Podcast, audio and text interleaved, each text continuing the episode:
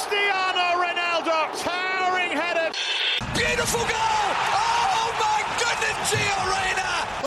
Leo Messi steps up. Messi! He's still going. And Salah for Liverpool!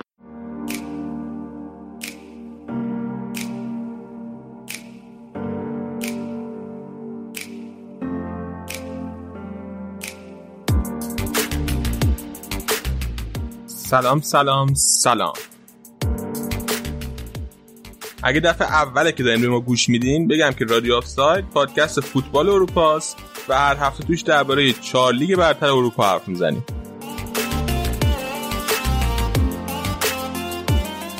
به یوتیوب ما و همینطور وبسایت رادیو آف ساید هم سر بزنید.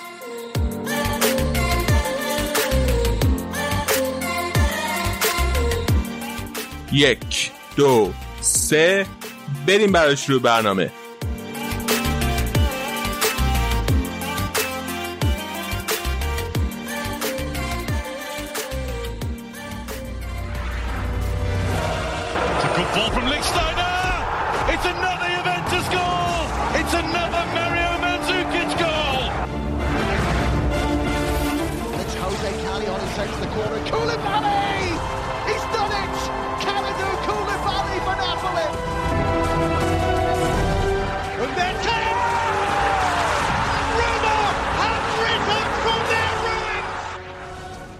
سینا بالاخره برگشته اینجا. امروز می‌خوایم یه سری های مفصل ضبط کنیم با سینا. سلام سینا چطوری؟ خوبی؟ سلام علی مخلصم. سلام به همه شنونده ها خوشحالم که دوباره بعد چند وقت برگشتم. آره چند وقت ایتالیا نداشتیم. یه چند تا هفته هم بازی برگزار شده. سعی می‌کنیم که یه پوشش خوبی داشته باشیم. بازی دربی هم الان داره برگزار میشه. استقلال گل زد همین الان درسته؟ آره؟ دقیقه یک. متحری زد. حالا دقیقه الان دقیقه دو آره. حالا ببینیم چی میشه. خیلی بازی با کیفیت و سطح بالایی الان. منم اون روزا که من بچه تر بودم میشستم پا بازی دربی این سامره هی گل می‌زد. یا شدم یه بار بوده من هی تو ذهنم زیاد تکرار میشه ولی هی گل می‌زد این سامره اون دقیقه اول. بعد اعصاب منو خورد می‌کرد. یه دفعه یه بازی بود که تو تبریز بود که ثانیه مثلا چهل خورده ای زد که معروف شد به علی سی ثانیه دربی تو تبریز بود؟ آره سال هشت فصل 82 بود فکر کنم که آزادی رو چمنش ورده بودن زیر کش بعد بازیاشون تو تختی بود بعد دربی نمی‌تونستن تو تختی برگزار کنن. بردن مثلا یه استادیومی که بتونن بهتر برگزار کنن رفت تختی نه یادگار امام تبریز. بعد یه دو سه سال بعدش هم یه بازی دیگه بود که سامره فکر کنم دقیقه 16 17 گل زد. احتمالا این دوتا تو ذهنت بوده از قبل. جالب اصلا اصلا یادم نیست بازی تو تبریز بوده باشه. ولی یاد نیست. که. فکر کنم یکی یک شد گل پرسپولیس هم پنالتی علی انصاریان زد. ولی اینو خواستم بگم تو سالهای اخیر بیشتر اوقات هر وقت استقلال گل اولو زده اتفاقا نبرده. بیشتر ها یعنی آماری. ولی این از این آماره فردوسی پوریه نتیجه نمیده. خیلی خوب باش. بریم. سراغ ایتالیا. می‌خوای با راجبه چهار تا تیم می‌خوایم حرف بزنیم. مفصل میلان یووه اینتر و روم. اینا دو تا تا با هم, بازی کردن. بیا با محوریت این دو تا بازی حرف بزنیم ولی مفصل راجبشون حرف بزنیم. اول بیا راجبه بازی میلان یووه حرف بزنیم که یووه بازیش جلوی میلان برد. میلان جفت تا دو تا تیمم پر مصدوم و کرونایی و خلاصه با ترکیبای نصف و نیمه اومده تو زمین.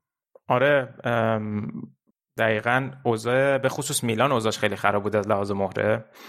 و خیلی بازی مهمی هم بود. از این لحاظ که چند هفته قبل که تو برنامه اتفاقا صحبت کردیم من فکر می‌کردم که بازی یوونتوس تا آخر سال میلادی آسون تره و اگه همه رو ببره و میلان هم لغزشی داشته باشه اون موقع یوونتوس میاد صدر به راحتی. بعد این بازیشون باعث میشه که فاصله بیفته بینشون حتی اگه یوونتوس ببره. منتها هم میلان لغزش نداشت و همین که یوونتوس یه باخت خیلی بد به فیورنتینا داد. و اینکه تازه سه امتیازی هم که سر بازی با ناپولی بهشون داده بودن و دادگاهش برگزار نشده بود دادگاه تجدید نظرش در واقع توی دسامبر آخره دسامبر برگزار شد و اون بازی قرار شد دوباره برگزار بشه. در نتیجه سه امتیاز کم شد ازشون با یه بازی عقب افتاده. و فاصله اتفاقا این میلان بود که فاصله انداخت. ولی خب یوونتوس خیلی نیاز داشت که این بازی رو ببره تا به کورس برگرده. الان هم فکر می‌کنم که در واقع این کارو کرد و از اول 2021 نشون داد محکم اومده که برن دوباره واسه دفاع از قهرمانی. حالا درسته که توی یک گزارشی اومد که توی یکی از این رسانه های ایتالیا از همه مربیای لیگ خواستن که پیش از قهرمان بکنن. پنج تا مربی جواب نداده بودن. بیشترم مربیای بالا جدولی بودن مثل پیرلو و کنته و اینا. 11 تا مربی 7 تا جواب ندادن. آره دیگه بعد بقیهشون که جواب داده بودن همشون گفته بودن اینتر به جز یکی که گفته بود یوونتوس. بعد من واقعا نمی‌فهمم چرا همچین توقعی از اینتر در حالی که یوونتوس یه اسکواد خیلی قوی داره. یعنی کماکان چه از لحاظ کیفیت بازیکن حالا دستمزد و اینا رو بذاریم کنار از لحاظ کیفیت بازیکن تجربه روحی اینا کماکان خیلی به نظرم می‌تونن گزینه جدی تری برای قهرمانی باشن. خب آخه اینتر الان مثلا توی هیچ بازی اروپایی نیست. این اولا بعد پیرلو فصل اولش کنته. الان فصل دومش الان موقعیه که اگه می‌خواد میوه فصل پیشش بچینه الان باید بچینه. یعنی بهترین موقعیت واسه قهرمانی اینتر. من به نظرم مثلا چیز عجیبی نیست انتظار عجیبی نیست. ببین درسته که پیرلو قطعا سال اولش خیلی فرق ایجاد می‌کنه ولی قضیه اینه که کنته خب چیزی که خودش مصاحبه می‌کنه اصلا تو اینو نمی‌تونی نتیجه بگیری که در واقع داره اصلا اصلا حتی توی مصاحبهاش این امیدو نمیده که آقا ما می‌خوایم قهرمان شیم. یعنی میگه که حتی اصلا نیست هدفمون. و من نمیگم که اینتر باید قهرمان بشه ها. یعنی یه شکست بزرگ نیست اگه قهرمان نشن. ولی خب این تیم بعد از این همه موفقیتی که به نسبت فصل قبل به دست آورد با اینکه مثلا رسید فینال لیگ اروپا امسال واقعا هدفش باید قهرمانی باشه. هدفش باید باشه. یه هدفش رو که کاملا شکست خورد اونم صعود از گروهش بود تو Champions League. ولی خب نمی‌دونم به نظر من اگه اینتر قهرمان نشه و یوونتوس بشه هیچ شکستی برای اینتر نیست. ولی اگر میلان قهرمان شه و اینتر قهرمان نشه برای اینتر شکسته. چون که قابل مقایسه نیستن الان اسکواد دو تا تیم.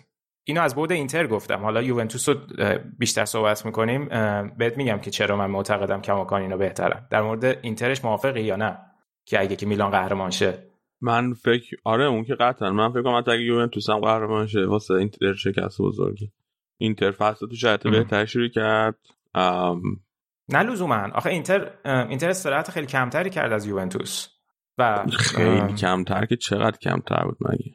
آخه بالاخره اینا داشتن بازی شاید مثلا در حد دو هفته. و شاید اشتباه کنم ولی حسم میگه در حد دو هفته بود. بعدم از اون طرف اینتر در واقع یوونتوس اومد چند تا بازیکن خوبم به تیمش اضافه کرد. اینتر بازیکن اینتر تقریبا میشه گفت فصل نقل و انتقالات خیلی خوبی نداشت. حالا اشرف حکیمی اصلش بود که کنتم شرکت ما رسما فقط اشرف رو خریدیم. بقیه در واقع اضافه کردن بازیکنای دیگه به صورت آزاد بودن که البته حرف زیاد قابل استنادی نیست به خاطر اینکه خب بالاخره اونها هم بازیکنن دیگه. ویدال مثلا کسی که خودت خواستی.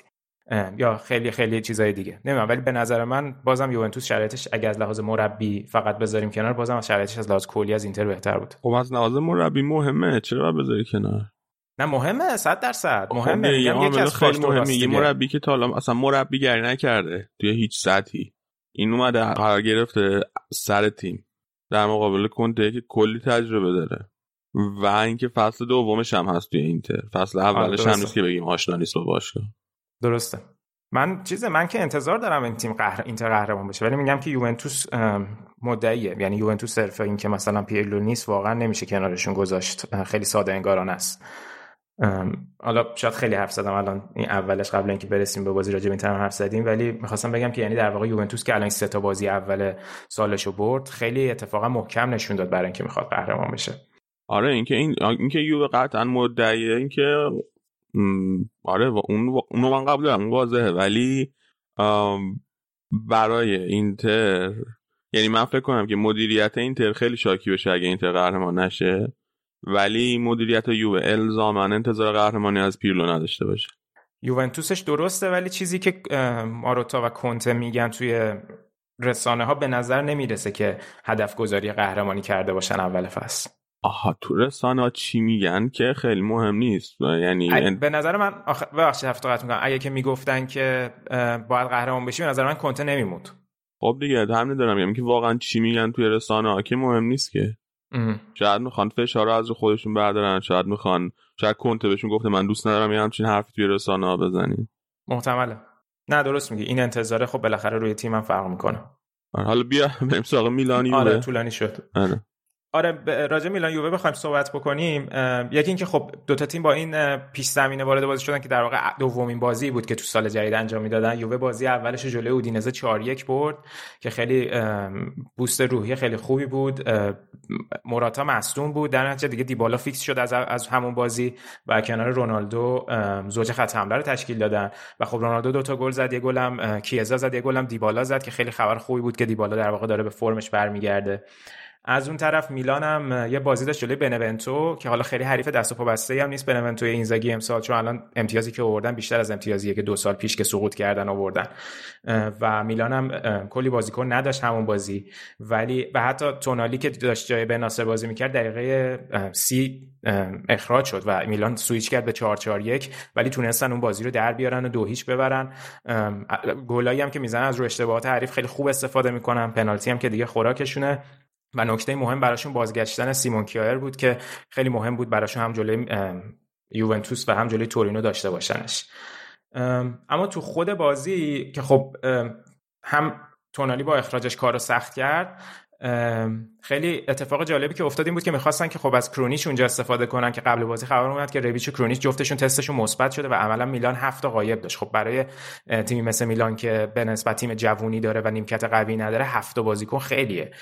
و همین باعث شد که کالابریا که دفاع راسته بیاد به عنوان دابل پیوت کنار کسیه وایسه که عملکرد خیلی خوبی داشت. در واقع میشه گفت بهترین بازیکن میلان بود با چالهان اغلو توی اون بازی. و و دالو رفت به سمت راست full back راستشون بازی کرد. انقدر خوب بازی کرد کالابریا در تو این پست جدیدش که من چند جا خوندم با کیمیش مقایسش کرده بودن که اونم به عنوان full back توی بایرن رفته بود اون وسط توی هولدینگ بازی می‌کرد و عملکرد خوبی داشت. و خب مثلا هاگه اولین هاگه یا هوگه نفهمیدیم آخر کدومش درسته. هوگه فکر کنم درستش باشه. اولین بازی فیکسش رو تو سری آ انجام داد و خب اینا در مقابل ترکیبی که ترکیب تقریبا کامل یووه حالا کامل که بگیم از اون طرف اونا هم الکساندرو و کوادرادو رو به خاطر کووید نداشتن و موراتا هم که مصدوم بود. در نتیجه دانیلو رو راست گذاشته بودن به عنوان full back و فرابوتا رو هم چپ گذاشته بودن. منتها دانیلو امسال درسته که کوادرادو خیلی خوب بوده ولی دانیلو هم خیلی فوق العاده بوده برعکس پارسال که انتقاد می‌شد ازش امسال خیلی برای یووه خوب بازی کرده و فکر می‌کنم اون تعویضی که انجام شد در واقع ژائو کانسلو رفت سیتی و دانیلو اومد یووه امسال برای جفت تیم نتیجه داد. چون کانسلو هم توی سیتی خوبه و دانیلو توی یوونتوس خوبه. اما به نظرم میلان با این وجود بازی قابل قبولی رو نمایش به نمایش گذاشت جلوی یوونتوس. و هدفشون هم این بود که روی ترانزیشن ها بیشتر از اون فضاهایی که توی ترانزیشن دفاع به حملشون به وجود میاد و در واقع یوونتوس داره به دفاع برمیگرده از فضاهایی که بین خطوط به وجود میاد استفاده کنن که درست نیمه اول یه گل زدن و از این فضا تونستن استفاده کنن ولی نیمه دوم تقریبا یوونتوس همه فضاها رو پوشش داد توی این مورد و دست میلان بسته شد و خیلی موقعیتی نمی‌تونستن توی عمق بسازن و بیشتر شوتایی که توی چارچوب داشتن از بیرون محوطه بود. اما نکته کلیدی بازی یوونتوس بازی فوق‌العاده فدریکو کیزا بود که به زعم خیلی این یکی از معدود بازیهایی بود که تئو هرناندز رسما نابود شد. یعنی خیلی بد بود تئو و دلیلش هم بازی خیلی خوب کیزا بود که تقریبا 90 دقیقه فشار می آورد از سمت راست و دلیلی هم که این اتفاق افتاد این بود که تو 442 یوونتوس رمزی تو سمت چپ خیلی فعال بود و باعث و بنتانکور و ربیو هم خیلی وقتا بهش اضافه می شدن که برتری عددی ایجاد کنن و از اون طرف تو سمت راست کیزا تقریبا یک در برابر یک می‌شد با تئو و خیلی وقتا دیبالا هم بهش اضافه می‌شد. در نتیجه وقتی بازی رو سویچ می‌کردن به سمت کیزا خیلی برتری خیلی خوبی داشت یوونتوس و از همین هم استفاده کردن. نیمه اول کیزا یه تیرک زد یه گل زد روی پاس درخشان دیبالا. ولی خب میلان خیلی زود تونست گل تساوی رو بزنه توسط کالابریا همونجور که گفتم روی پاس خیلی خوب لیاو بود. البته وسط زمین چالانوغلو خطا کرد که عجیب بود داور نگرفت که یوونتوسیا هم شاکی بودن. کلا داوری زیاد جالبی نداشتیم بازی. اما خب نیمه دوم دیگه دیوه در واقع از اون تجربهشون استفاده کردن و از اون اسکواد خوبشون استفاده کردن. باز دوباره کیزا رو پاس دیبالا یه گل زد و بعد اینجا در واقع تفاوت بزرگ دوتا تیم به نظر مشخص میشه که یوونتوس دوتا تعویض کرد کولوسفسکی و مکنی رو آورد که شاید از همه تعویضی های میلان وزنشون بیشتر بود و همین دوتا روی یه همکاری تونستن گل گل سومو بسازن و در واقع کار میلان تموم شد. میلان کیار خیلی خوبه تو دفاع ولی رومانیولی واقعا زوج خوبی نیست براش. خیلی اشتباهات فردیش زیاده. یعنی کماکان همون فرم فصل پیشش ادامه داره و خیلی اشتباهاتش زیاده. باید یه فکری به حال اون منطقه بکنن. سینا من راجب راجب یوونتوس نمی‌خواستم ازت بپرسم. قبول که توی سال جدید دیوالا احیا شده و دقیقا هم نقش داشته توی نتایج خوبشون توی این سه بازی. یه دونه چهار یک جلو دو دوتا هم سه یک. دقیقا. آره صد درصد. خیلی هم فکر کنم که هم از هم خودش خیلی خوشحال هم تو اون بازی اودینزه که گل زد همه تیم خیلی خوشحال بودن که برگشته. خیلی مهره کلیدیه یعنی اگه رو فرم باشه اون جلو خیلی به نفعشون البته تو بازی دیروز جلوی ساسولو مصوم شدیم اول آخرش و معلوم نیست الان مسئولیتش چقدر طولانی بشه. ولی اگه که هم دیبالا طولانی بشه مسئولیتش هم موراتا خیلی اوضاع براشون سخت میشه البته موراتا اومد به بازی ولی هنوز فیت نیست. ولی دیبالا فشار روش بود چون می‌گفتن که زمان ساری احیا شده بوده. دوباره تو زمان پیرلو افت شدیدی کرده. ولی الان این برگشتنش خیلی می‌تونه خیال یوونتوس راحت کنه. به خصوص که نشون داد که چقدر می‌تونه باعث بشه حتی بازی کیزا هم بیشتر دیده بشه. بعد راجبه کیزا هم همیشه من فکر کنم که هواداری یه نگرانی داشتن که سرنوشتش یه ذره شبیه برناردسکی بشه. دقیقا. دیگه اون نگرانی وجود نداره فکر کنم. نه فکر نمی کنم چون حتی بازی با ساسولو هم خیلی خوب بازی کرد. درسته که تگ قیمتی که داشت و اومد به یووه شاید مثلا خیلی بگم اوورپرایس بوده ولی من کماکان حس می‌کنم که برناردسکی نمیشه و تیم ملی ایتالیا هم تو تیم ملی هم مانچینی خیلی روش سرمایه گذاری کرده. فکر نمی کنم مثل برناردسکی بشه. اگه که صحبتی نیست دیگه راجع به یوونتوس چند تا مورد دیگه راجع میلان بگیم. آره آره بگو. میلان حالا گفتم که کیار زوجش همیشه ثابت نیست و یعنی مثل خودش مستحکم نیست اونجا و اگه که واقعا مصدوم بشن جایگزینی هم ندارن. الان توی نقل و انتقالات دنبال دوتا بازیکنن یکی محمد سیمکان از استراسبورگ بر دفاع مرکزیشون و یکی هم گزینه دیگه البته برای خط وسطه که الان مثلا می‌بینیم که تونالی و به ناصر نیستن واقعا به دردسر میفتن کنار کسی همیشه نمی‌تونن از کالابری استفاده کنن. یکم کوادیو کونس از تولوز به عنوان هافبک وسط می‌خوان که البته من خوندم که گلادباخ خیلی شدید دنبالش ممکنه اصلا بره گلادباخ جای اینکه بیاد میلان. اما اگه اون سیماکانم نشه که البته مثل که مالدینی شدیداً می‌خواد که بگیرتش از استراسبورگ اوزان کاباک شالکه رو مد نظر دارن به عنوان آلترناتیو. ولی خب واقعا خدا بده برکت به این لیگ فرانسه که رسما همه این استعدادا رو داره میده به فوتبال اروپا. و فکر کنم که خیلی همه تیم‌ها الان scouting شدیدی توی فرانسه داشته باشن که بازیکنای جوون همش میرن اونجا استعدادیابی می‌کنن و میارن به تیماشون آقا من هرچی بازیکن می‌خوام الان واسه رئال فرانسوی دقیقا. آره همیشه حرفشو می‌زنیم. میگید الان دفاع وسط می‌خواین دیگه درسته؟ دفاع وسط فرانسوی می‌خوام مهاجم فرانسوی می‌خوام هافبک فرانسوی می‌خوام. در همه پستا فرانسه. یه پول عجیبی از بازیکن مستعد دارن. آره. و این مدیر سکاوتینگ میلان هم خیلی کارش خوب و جالبه که این در واقع سال 2018 از موناکو اومد میلان. در واقع اون دوره‌ای که موناکو یه سری بازیکن داد سر دستشون هم امباپه و توی اروپا هم نتیجه گرفتن به خاطر وجود اسمش چی بود؟ یادم رفت. جفری مونکادا. جفری مونکادا بود که الان آوردن شده رئیس scouting میلان. واقعا که همه یک credit باید واقعا بهش بدن به خاطر این کارش و خیلی هم تو رسانه ها ازش تقدیر میشه. یه مصاحبه ازش خوندم که گفت من اومدم توی میلان. اومدم دوتا تیم تیم scouting مون رو تبدیل به دوتا تیم کردم. یه تیم data یه تیم scouting که در واقع این تیم data بودن که اول اصلا می‌گفتن که تیم استعدادیابیمون باید برن رو کدوم بازیکن تمرکز کنن با دیتایی که جمع آوری می‌کردن و بعد در نهایت تحلیل اون تیم استعدادیابی بوده که مجموعه مجموعه اون تحلیل و مجموعه اون دیتا ها رو ما ارائه می‌کردیم به مدیریت و مالدینی که برن سراغ مذاکره. و تا الان هم می‌بینیم چقدر خوب جواب داده این تیم و دارن چقدر بازیکن جوان خوبی رو می‌گیرن. تازه اگه میلان یعنی واقعا میلان امسال قهرمان نشه هیچ چیزی از دست نده. اینا دارن یه تیم خیلی خوبی برای سالهای بعد می‌سازن. میلان نیاز داره سهمیه رو بگیره و واقعا می‌تونن بگیرن با این تیم. اصلا بحثی نیست. ولی اگه رتبه اول یا دوم بیارن قطعا یک دستاوری over achievement بوده. یه دستاورد خیلی خوب داشتن با این بازیکن‌ها. این گزینه. یه گازیدیس هم بود دیگه تا جایی که من یعنی گازیدیس آره بیاره. آره. گفتم هوادارای میلان همیشه از دست گازیدیس شاکیان. حالا این کار خوبش رو هم ببینن آره خب خیلی شاکیان چرا خرج نمی‌کنه؟ واقعا میلان از لحاظ مالی اوضاع خیلی خوبی نداره. خب حالا شرایط کووید همه تیما آسیب دیدن ولی میلان واقعا اوضاع خیلی خوبی نداره. کماکان تو ضرره و نیاز داره که برگرده به چمپیونز لیگ تا بتونن که خرج بکنن. در نتیجه خب گازیدیسو باید تا اینجا درست انتقاد بهش هست ولی وجود مالدینی و آوردن این تیم و, و اعتماد کردن در واقع به این تیم استعدادیابی که این بازیکن رو جذب کنه خودش خب نکته مثبتیه. این از این بازی که خب سه یک یوونتوس برد و یه چیز جالب این که یوونتوس قبل اینکه بیاد به بازی یکم شک بود باز دوباره سر اینکه به خاطر کوویداشون اجازه دارن برن یا نه. آنیلی پست گذاشت تو توییترش فقط یه عکس گذاشت از اتوبوسای یوونتوس که با اتوبوس از تورینو رفته بودن میلان. در واقع تیکه انداخت به تیم ناپولی که ما در واقع رفتیم و بازی کردیم با وجود اینکه شرایطمون خیلی مناسب نبوده و پرواز نداشتیم. آقا این حکم آخر کی برگردوند؟ یه دادگاه غیر ورزشی برگردوند درسته؟ آره درسته. در واقع فکر کنم بالاخره با اون لوک در واقع اون چی میگم مرکز بهداشت منطقه میگن دیگه درسته؟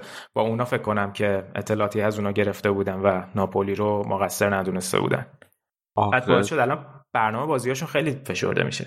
خب بعد الان چی جلوی بقیه تیم‌ها رو می‌گیره که همین کار تکرار نکنه؟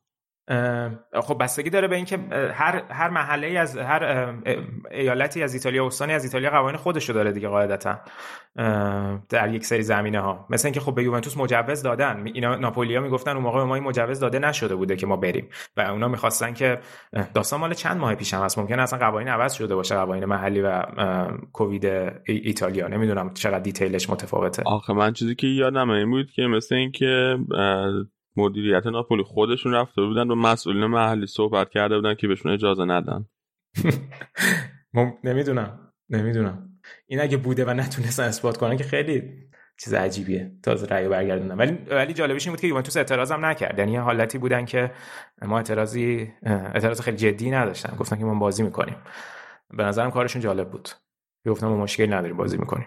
خیلی خب بیا بریم سراغ اینتر رم. یه چیزی ببخشید. این دو تا نتیجه بازی این هفته بعد از بازی خودشون هم بگم بازی این دوتا و حالا حرف ناپولی هم شد یووه حتی باید توی الان توی 20 ژانویه یعنی 9 روز دیگه سوپرکاپ هم با ناپولی بازی کنه. برای همین خیلی بازیاشون میگن فشرده میشه. و تازه بازی عقب افتادهشون هم معلوم نیست کی باشه. میگن حتی ممکنه سال بعد یعنی سال یعنی توی نزدیک های آخر فصل باشه وسط نیم فصل دوم. در نتیجه خیلی برنامه بازیاشون فشرده می‌کنه. از این هفته تازه کوپا ایتالیا هم شروع میشه. یعنی ممکنه که یووه ممکن که نه حتما یووه هر هفته دو تا بازی داره. تو, تو طول هفته خیلی سخت می‌کنه کارشونو. یووه یک شنبه هم جلوی ساسولو بازی داشت تو خود تورینو که بازی خیلی سختی بود سه یک بردن ولی تازه دیلیختم از دست داده بودن به خاطر کووید. جاش دمیرال بازی کرد و ساسولو دیزربی هم که چند بار راجعش صحبت کردیم بسیار تیم خوبیه و واقعا یووه رو به دردسر انداخت. تازه با این وجود که اوبیانگ بازیکن ساسولو نیمه اول اخراج شد اخراج مستقیم که درستم بود. و با وجود اینکه ده نفره بودن وقتی که یوونتوس گل اولو زد تونستن که خیلی سریع بازی رو جبران کنن و حتی یعنی امید اینو داشتن که بتونن حتی با وجود ده نفر بودن امتیاز بگیرن و یا ببرن. ولی گل اول دنیلو یه شوت خیلی خوب زد ولی خیلی زود هفت دقیقه بعدش دفرل گل مساوی رو زد روی پاس خیلی خوب تراوره. اما در نهایت توی ده دقیقه آخر بازی بود که رمزی روی اشتباه دفع توپ یعنی دفع توپ نکرد. پاسو نبرید مدافع ساسولو تونست گل بزنه و دقیقه 92 هم رونالدو که با اینکه گل نزد ولی خیلی تاثیر مثبتی تو این بازی داشت. اما دقیقه 92 یه پاس خیلی خوب دانیلو بود که تونست فرار کنه گل بزنه. گل نیاز داشت برای اینکه احتمالاً یه دو بازی پشت هم بدون گل نکنه. ولی خب گل خیلی مهم می‌زد. منتها چند تا چیز خوب میخوندم راجع به ساسولو. اینکه تعداد با اینکه ده نفره بودن ولی بیشترین تعداد پاس و combination ی که بین بازیکناشون بود بین وینگاشون و هافبک وسطشون بود. یعنی تراوره و لوکاتلی و این نشون میده که کماکان تیم دیزربی به همون اصولش پایبنده. حتی وقتی که ده نفرن و رو 4 4 یک بازی می‌کنن و یک حرف معروفی داره که بعد از بازی که به ناپولی باختن گفتش که معلوم نیست چی تو رو در نهایت به این نتیجه میرسونه که می‌بری. ولی اگه می‌دونی که احتمال اینو داری به بازی ترجیح میدم تیمم خوب بازی کنه و ببازه. و دیدیم که الانم با تو این فشار و شرایط بود ولی تیمش همون بازی خودش رو ارائه داد و خب ولی خب در نهایت باختن. اما نکته منفی برای یوونتوس تو این بازی مسئولیت دو تا بازیکنش بود که دیبالا رو اشاره کردی مکنی هم نیمه اول مصدوم شد رفت بیرون. یکم ممکنه دست دست و بسته باشه برای بازی بعد که بازی حساسی هم از آخر هفته جلوی اینتر. این از یووه و فقط یه اشاره بکنم به بازی میلان. میلان هم با تورینو بازی داشت که تونست تورینو رو دو هیچ ببره. چالانوغلو مصدوم شده بود. تونالی برگشت ولی تونالی هم نیمه دوم مصدوم شد. خیلی اوضاع میلان هم از لحاظ مصدومیتشون خرابه. باز برای میلان پنالتی گرفتن. 11 امین پنالتی فصل میلان بود. 8 تاشو تا حالا گل کردن. کسی خیلی خوب داره از پنالتی استفاده می‌کنه. حالا فیلم پنالتی رو برات فرستادم. صحنه بود که داور نگرفت رفت وار و بعد پنالتی گرفت. خطای بلوتی رو. تو نظرت چی بود؟ پنالتی بود به نظر من. به نظر من نبود به خاطر اینکه همزمان توپو پا رو می‌زنه. حالا باید دوباره زوم کنم ببینم. تو گفتی اول پا رو می‌زنه. اول پا رو زد بعد تازه توپ رو هم نزد. توپ لمس شد به پاش تازه. ولی اول پا رو زد. لمس شد بالاخره زد. حالا اگه اگه اول زده پارو من من حسم این بود که همزمان زده. ولی اگه اول پارو زده خب بحثی نیست. آره، اول پارو زد و سهم پنالتی بود به نظر من. اون یه صحنه دیگه هم فرستادی که توی محوطه یه میلان بود. آره میلان بود. اون اون در واقع همون صحنه بود که تونالی مصدوم شد رفت بیرون. اونو داور پنالتی گرفت بعد رفت وار پنالتی رو رد کرد. اونم تو گفت پنالتی نیست به نظرت. اونو گفت آره اون پنالتی نبود چون که توپ دست خودش بود. داشت میدوید خورد به پشت پای تونالی. آره. من در نهاز اول به نظرم پنالتی اومد. به خاطر اینکه حس می‌کنم خب بالاخره ایجاد مزاحمت حساب میشه بازیکن نزدیکه و در واقع مانع از ضربه زدن میشه. ولی خب واقعا هیچ عمدی نبوده. ببین اگر توی اگر توپ دست تونالی بود این اتفاق میافتاد یا اگر که داشتن میجنگیدن توپ یعنی دست کسی نبود داشتن میجنگیدن که کی توپ بگیره دستش آره پنالتی می‌تونست باشه. ولی اون توپ دست اون بود. توپ دست بازیکن تورینو بود. و توی دو دن عادی پاش پشت پای تونالی. ببین قضیه اینه که اگه واقعا این پنالتی نیست چیزی که هست اینه که پنالتی هایی که الان میران گرفتن تا حالا واقعا خیلی کم توش حرف و حدیث بوده به جز مثلا یه بازی جلو لاتزیو و یه بازی جلو نه فکر کنم جلو لاتزیو بود که یکم مشکوک بود. قضیه که هستش اینه که همه دوست دارن که این یکسان برخورد بشه سر این صحنه. یعنی واقعا همینی که تو میگی این صحنه بود خب اوکی به فرض کنیم به درستی الان داور همه تایید کنن توی کمیته داورانشون یا هرچی که پنالتی نیست. شکایتی که فکر کنم بقیه تیم‌ها یا حال هوادارانشون داشتن این بوده که اینا به صورت یکسان برای بقیه اجرا بشه ولی خب همین بحثا همیشه هست دیگه. آره اون یکسان بودنش خب مسئله است. داور داور آدمای مختلف هم واسه همین تصمیمای مختلف می‌گیرن. من نمی‌دونم آره چه جوری باید برطرفش کرد. آره درسته. آره در یه گلشون که از روی پنالتی بود یه گلشون هم که لیاو زد روی حرکت خیلی خوب تو هرناندز بود که از وسط زمین یه دریبل زد و با یه استارت و جا گذاشتن چند بازیکن با سرعتش توپو رسوند به برایم دیاز و اونم یه پاس گل داد. نکته که توی این گل به نظرم جالب اومد این بود که در واقع حرکت تئوه ولی خب پاس به, به اسم دیاز داره ثبت میشه دیگه پاس آخر رو داده. یه فاکتوری که بعضی وقتا من دیدم که Wyscout تو data هاش منتشر می‌کنه فاکتوری به نام second assist یعنی اون پاسی که قبل از به پاسی که منجر به گل میشه می‌رسه. پاس پاس گل. دقیقا پاس پاس گل. بعد یه آماری قبل از این سه هفته توی توییتر روی اکانت یکی به نام نیناد من نگاه می‌کردم که از سری ها در آورده بود که در واقع بر اساس در واقع مقایسه همین پاس پاس گل و, و نسبتش به کل پاسایی که تو 90 دقیقه بازیکن‌ها میدن. بعد جالبیش این بود که آرتور و بنتانکور یوونتوس با اختلاف خیلی زیاد آمارشون توی این صد از همه بهتر بود. و مثلا آرتور خیلی دیده نمیشه الان حرفش نیست توی یوونتوس ولی اونم شاید مهمترین خریدشون حتی بوده توی این فصل و خب این خیلی کیفیت بالاشو نشون میده. کلا این به نظرم خیلی فاکتور جالبیه. شاید بیشتر بهش پرداخته بشه که این در واقع پاس پاس گل توی ارزیابی بازی تیما. چون شاید همیشه اسیست نهایی اون کیفیتی که اون پاس داره نداره. کلا متفاوته دیگه تحلیل این داده ها و آره دیگه در نهایت هم همین دوهیش تموم شد و میلان واقعا جواب خوبی نسبت به اون شکستشون داشتن تا تونستن دوباره به صدر جدول برن با اختلاف سه امتیاز. تو پنج آخر بازی هم زلاتان بازی کرد که خبر خوبی بود براشون که برگرده به خصوص اینکه الان نمی‌خوان مهاجم بخرن. دست و بسته است.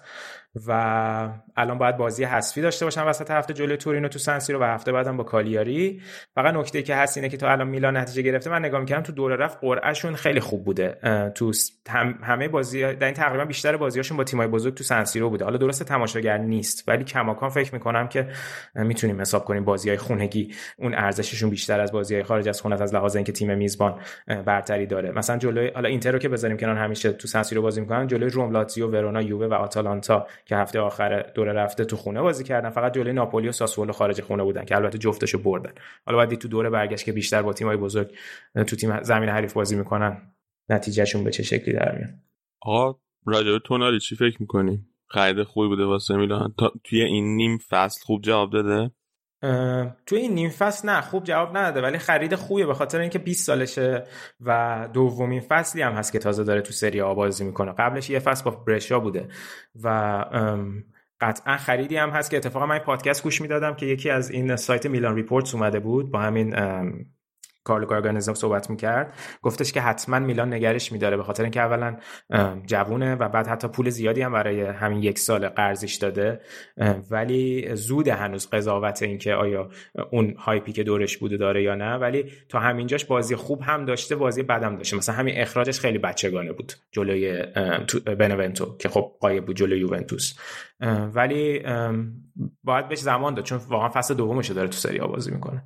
خیلی بریم سراغ بازی اینتر روم. بریم. بازی که نتیجهش دو دو شد مثل خیلی از چند تا از بازی اخیر اینتر روم که برنده نداشته و بازی خیلی مهمی هم برای هر دوتاشون بود. بازی هم بود که به نظر من اینتر باید میبردیم بازی رو. یعنی هم باید می‌برد که فاصلش اینجوری دوباره با میلان زیاد نشه. حالا راجع به جزئیات بازی صحبت می‌کنیم میگم که چرا. باید اینتر می‌برد. خیلی اشتباهات کنته بود. 100 درصد اشتباه کنته بود که این بازی اینجوری برگشت. اما بخوام یکم راجع به قبل بازی صحبت کنیم که شرایط دو تا تیم چه جوری بوده. توی قبل از اینکه وارد تعطیلات کریسمس بشن یه شایعه که پشت این شایعه که نه در واقع بر اخباری بود که قول باشگاه اینتر بود این بود که کوریر دل اسپورت زد که به خاطر محدودیتایی که دولت چین ایجاد کرده برای شرکت ها برای سرمایه گذاریشون تو فوتبال در خارج از چین و حتی توی خود چین هم یه سری سقف حقوق و درآمد گذاشته برای تیما سونینگ شاید نتونه دیگه توی اینتر سرمایه گذاری کنه و یکم شرایطشون سخت میشه و سونینگ می‌خواد باشگاهو بفروشه. بعد استیون جانگ یه بیانیه داد که خیلی صریح رد کرد که ما اصلا هیچ انگیزه برای فروش کامل باشگاه نداریم. ولی خبرهایی که اومد این بوده که در واقع اینا خب 68 درصد سهام باشگاه دارن. به دنبال اینن که یک partner ی رو بیارن که سهام minority رو در واقع بخره و باعث که اون با اون partner در واقع پول وارد باشگاه بکنه که اون partner ی که اسمش مطرح شده شرکت یا BC Partners. ولی خب اونا گفتن که ما دنبال همیشه دنبال majority و اون اکثریت سهامیم توی شرکت ها و نه minority. برای همین معلوم نیست که به نتیجه می‌رسه یا نه. این شرکت دومیه. کجاییه؟ فکر کنم تو اروپا حوزه فعالیتش ولی نمی‌دونم خودش آیا آمریکاییه یا اروپاییه. بعد ارزش گذاری که شده باشگاه و بدهیاش هم روش سوار بشه ارزشش بین 900 تا 1 بیلیونه اگه کل باشگاه بخوام بفروشن. میگم ولی خود باشگاه فکر کنم یه چیزی حدود 600 ارزش گذاری شده با 300 بدهی و اینا میشه 900 تا 1 بیلیون.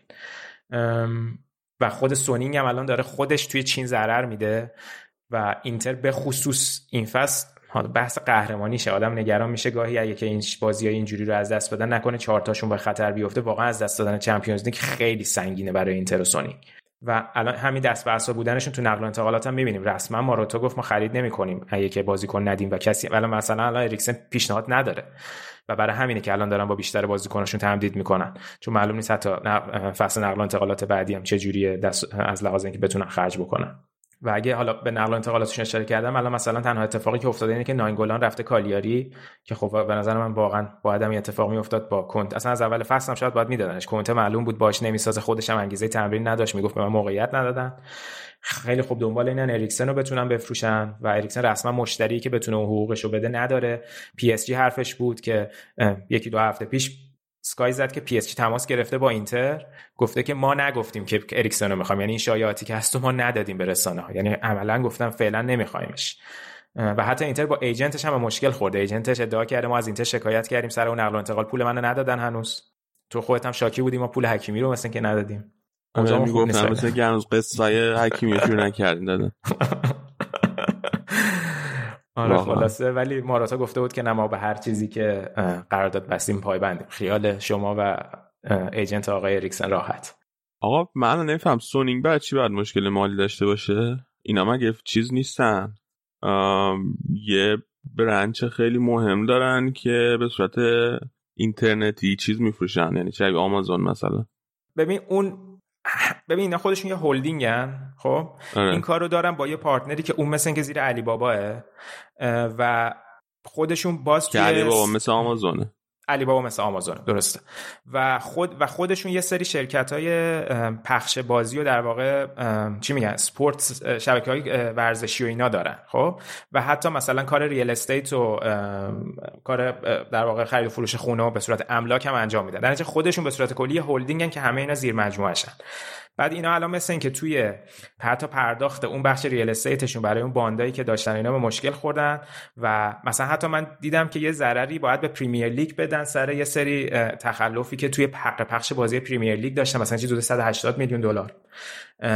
و از این مشکلات زیاد دارن الان توی چین و در میگن liquidity شون و در واقع اون پول نقدی که می‌تونن در دست داشته باشن برای اینکه بتونن خرج بکنن خیلی پایینه. و بعد حالا من جزئیات این محدودیتی که دولت چین گذاشته رو نمی‌دونم که چه جوریه که مثلا تا چه حد می‌تونن سرمایه گذاری کنن تو خارج از چین یا اصلا نمی‌تونن اینو نمی‌دونم این محدودیت متاسفانه چی بوده خیلی به جزئیاتی نرسیدم. ولی دلیل ضررده بودنشون اینه که با, با اینکه مثلا میگن تو چین اوضاع کرونا داره بهتر میشه و اکونومی و اون اقتصاد داره برمیگرده خود سونینگ توی یک سری زمینه ها مشکل داره و یه قرضی هم داره به همون شرکتی که من گفتم که زیر علی باباه و اگه که خیلی اوضاعشون خراب بشه ممکنه حتی اون شرکت کل سونینگ رو بتونه برداره بعد اون موقع اینتر میره در واقع زیر علی بابا یکم شرایط جالب نیست با اینکه یهو اومدن گفتن ما نمیفروشیم اینتر رو. ولی چون خب سرمایه گذاری اولین سرمایه گذاریشون توی فوتبال توی خارج از چین بوده دوست ندارم به این راحتی market هم دست بدن. اما آره بریم و یه چیزی ولی همیشه سر... من گفتم که آدم باشگاهش می‌خواد بفروشه بعد به یه سری آمریکایی بفروشه. اونا این کار ترن آره. آره شما وضعیت لیورپول نگاه کن.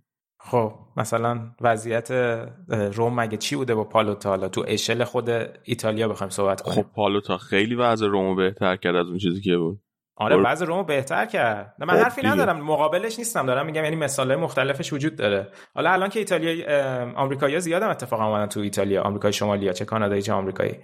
من فکر کنم توی اینایی که آمریکایی که اومدن توی ایتالیا کومیسو خیلی خوب نبوده تا الان. کومیسو خوب نبوده. پارمایی هم خوب نبوده. اون فکر کنم البته کاناداییه. مطمئن نیستم. اسمش یادم نمیاد. نمی‌دونم پاروار نمی‌دونم. کمیسو خیلی خوب نام تا نه نه. نه نمیگم که مقابلش هم میگم که اونم در واقع مثال عکس داشته. ولی آسیا شرقی ها هیچ کدوم خیلی خوب نبودن. من مثال خوب تو ذهنم نیست تو کل اروپا. یعنی مثال خوبش همین سونینگ بود به نظرم. مثال خوبش سونینگه آره. یعنی اینتریا واقعا از سونینگ آره. به خوبی یاد می‌کنن دیگه اون گروهی که میلانو داشتن که تو زرد از آب در مستر چی بود؟ مستر لی؟ آره. مستر چی بود؟ آره. مستر بی آره. مستر بی مستر بی آره. یه پریمیر لیگ هم یه دو تا اومدن اون نام خوب نبودن. لالیگا هم آره. یه تیمی اومد. اسپانیولا گرفت که اسپانیولا اصلا سقوط کرد. فقط اون تایلندیه که فوت کرد و لستر رو داشت خب نتیجه داد. که حالا آره. شخصی خرید آره اونم که آره. خیلی حالا ادامه آره. ادامه بحثه. آره.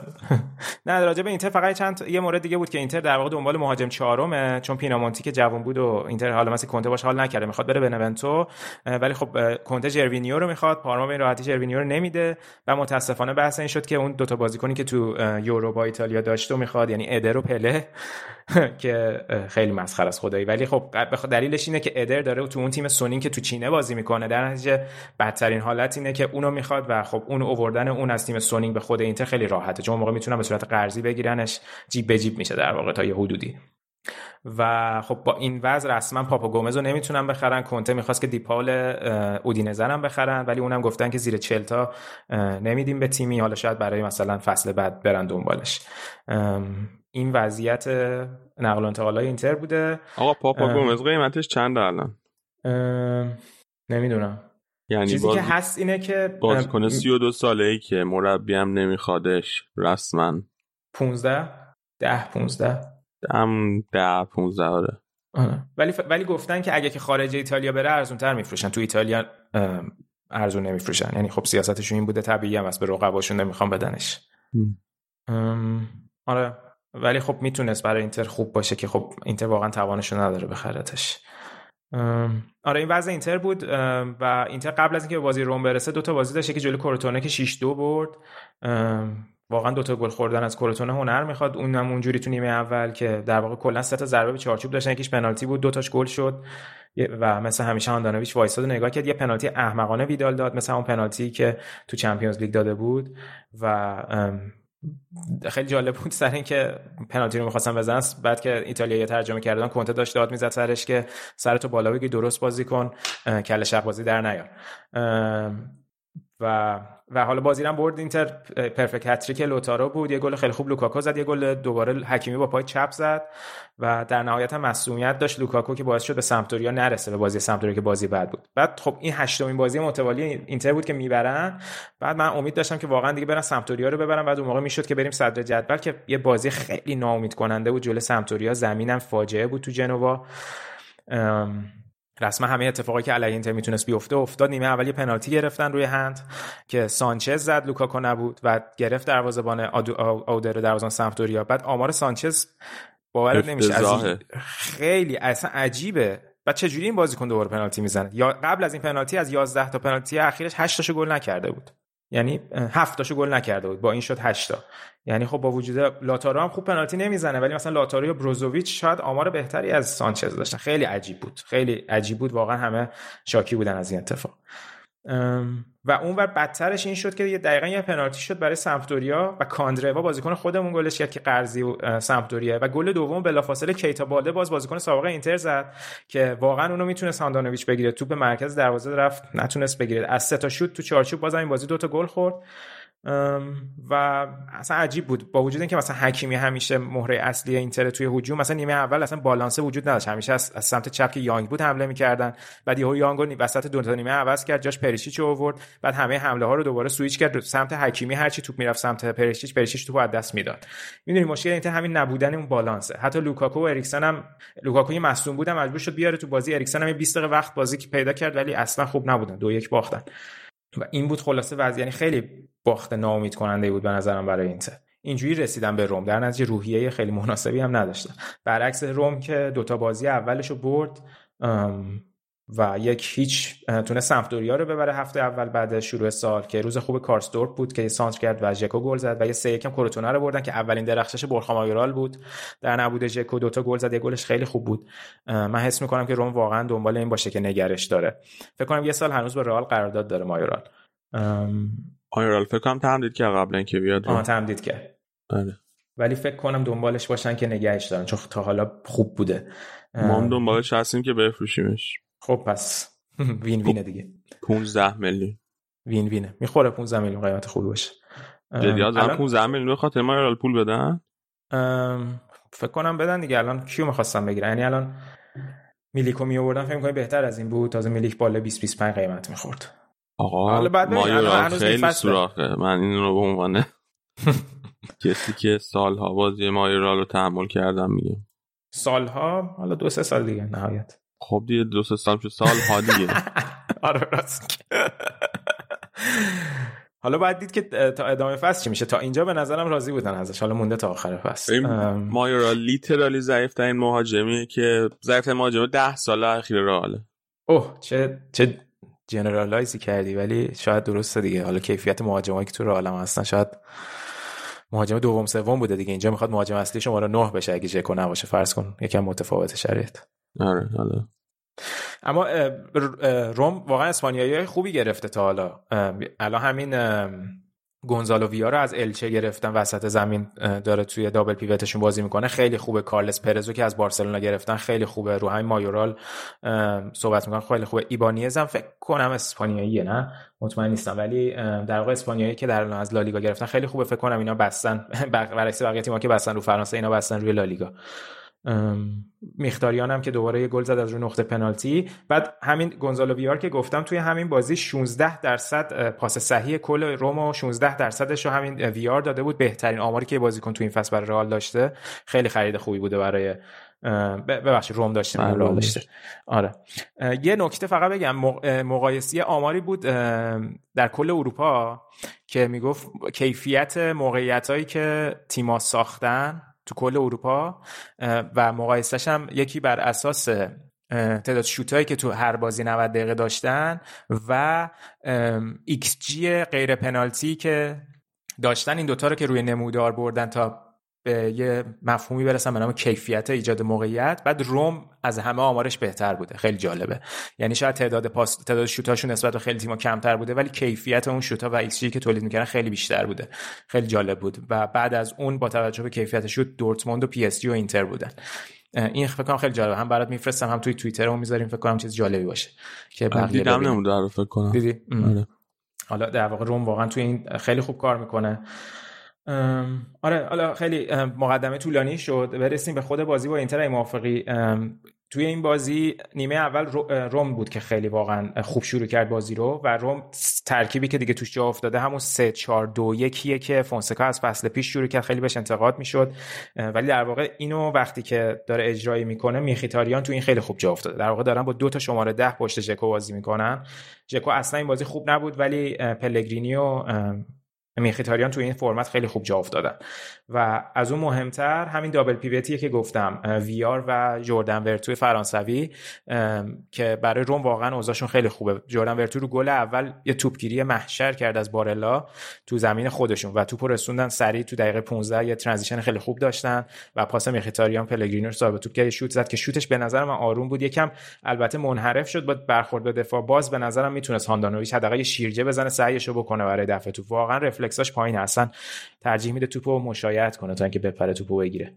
اما اینتر هم اون بازیشو با لوکاکو داشت انجام می‌داد در واقع توپای ارسالی و پشت به دروازه لوکاکو اما نیمه اول اسمالینگ به نسبت خوب مهارش کرده بود. حتی اسمالینگ از position ی که داشتم خارج می‌شد لوکاکو رو man mark می‌کرد که خب یکم ریسکیه وقتی جاش خالی میمونه ولی به نسبت نیمه اول اسمالینگ کار خیلی خوب انجام داد در حالی که حالا اینتر باز موقعیت سازی داشت نیمه اول ولی به نسبت بقیه مدافعای سری آ به نظرم اسمالینگ توی نیمه خیلی عملکرد خوبی رو داشت. ولی اتفاقی که افتاد نیمه دوم آه راجب اینو می‌خواستم بگم. راجب build-up نوع build-up بازی فونسکا خیلی جالبه که عادت کردن در واقع بهش. توی این فرمت 3 4 2 1 شون دو تا مدافع های چپ و راست در واقع دوتا wing-back هاشون که جلو میرن مدافع چپ و راستشون هم میرن تو حالت full-back قرار می‌گیرن که اونا رو از پشت support کنن. بعد اون دوتا مدافع اون دوتا دا... اونایی که دارن تو double pivot بازی می‌کنن یکم عقب میان که توی دفاع اسمالینگ که مدافع آخره رو حمایت کنن. این build-up شون خیلی build-up جالبیه که انجام میدن. و یه چیز به نظرم نوییه که فونسکا توی روم پیاده کرد. اما اینو می‌خواستم بگم که رفت که بازی که رفت نیمه دوم اینتر وقتی که از رخکن اومد خیلی خوب شروع کرد. خیلی با intensity ی بالا موقعیت سازی زیاد و دوباره اشرف حکیمی از سمت راست نفوذش خیلی یعنی خیلی بالا بازی می‌کرد. اشلیانگ اومد جای دارمیانی که مصدوم بود ولی در واقع متزایاشون هم این بازی خوب بودن تو این موقعیت یعنی ویدال و بارلا که وقتی که مهاجما صاحب توپ می‌شدن اینا یه فراری داشتن که در واقع نفر سوم بود که فرار می‌کردن فضا سازی می‌کردن هر دوتاشون این کارو خیلی خوب انجام می‌دادن. یک کار دیگه ای هم که کرد کنته و دید اسمالینگ خیلی خوب لاوتارو رو مارک کرده اومد و در واقع یه کاری کرد که لوکاکو توی عرض بازی بکنه و بتونه که سویچ کنه در واقع اون یار مستقیمشو.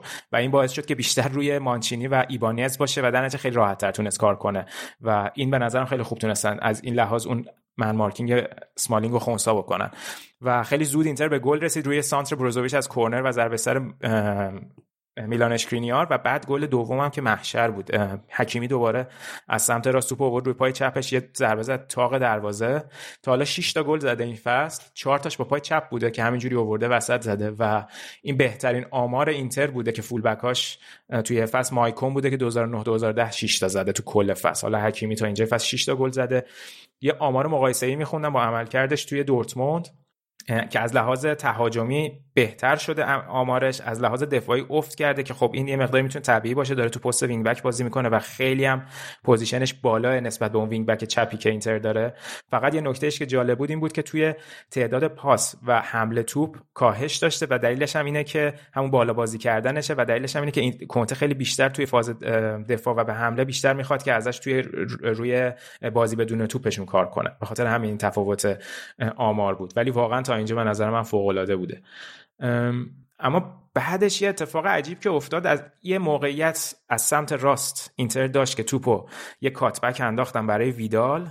هیچ کی دورش نبود که بتونه یعنی مزاحمت براش ایجاد کنه و توپو نتونست شوت کنه. این و اونجا در... پنالتی زد. دقیقا این پاش به اون پاش همون صحنه بود.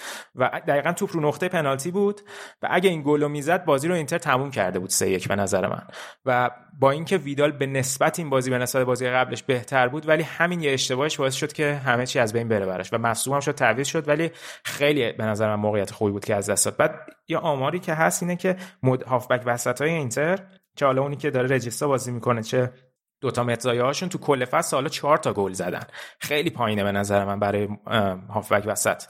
تا حالا چهار تا گل زدن. در واقع اینا اصلا موقعیتاشون خوب استفاده نمی‌کنن به نظر من. باید خیلی بیشتر از این توپای برگشتی یا توپایی که پشت محوطه میاد استفاده کنن. بعد دقیقا بعد از این اتفاق از دقیقه هفتاد به بعد کنته اومد تعویض کرد.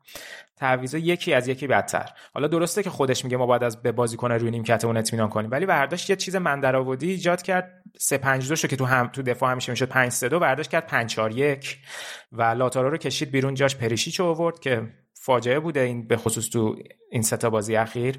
بعد دارمیان و ببخشید اشرف و برداشت آورد بیرون. جاش کولاروف آورد که حالا احتمالا با این انگیزه که کولاروف می‌خواد جلوی روم بازی کنه و می‌گفت که حکیمی هم زیاد دویده خسته بوده.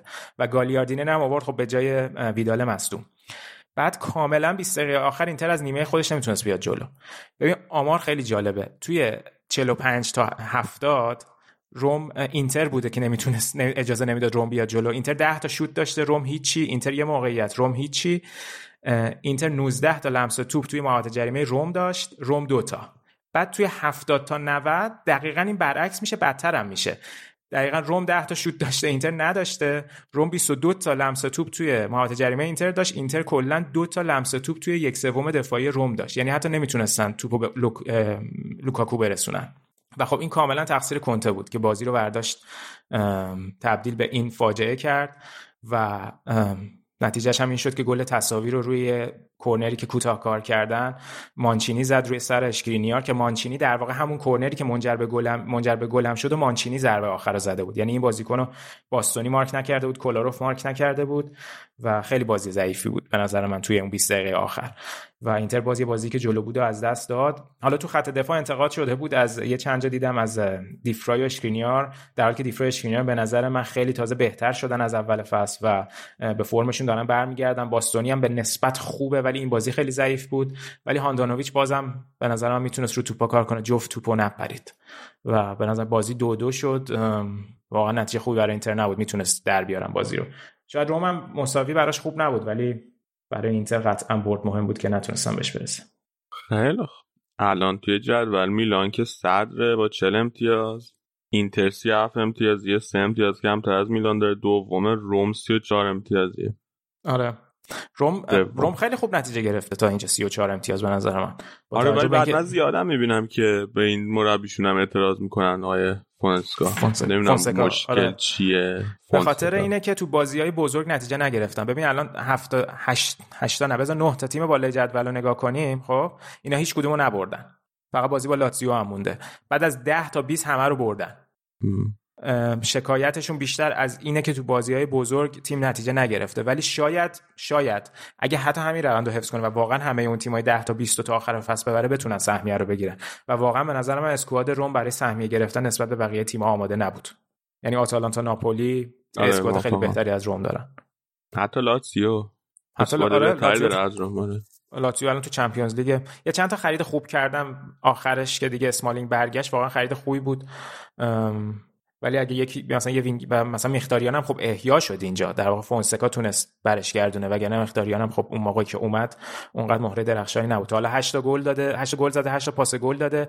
فقط هری کین تونسته همچین آماری رو داشته باشه. حالا یکی هم بیشتره. ولی تو کل لیگ اروپایی همچین آمارش خیلی خوبه.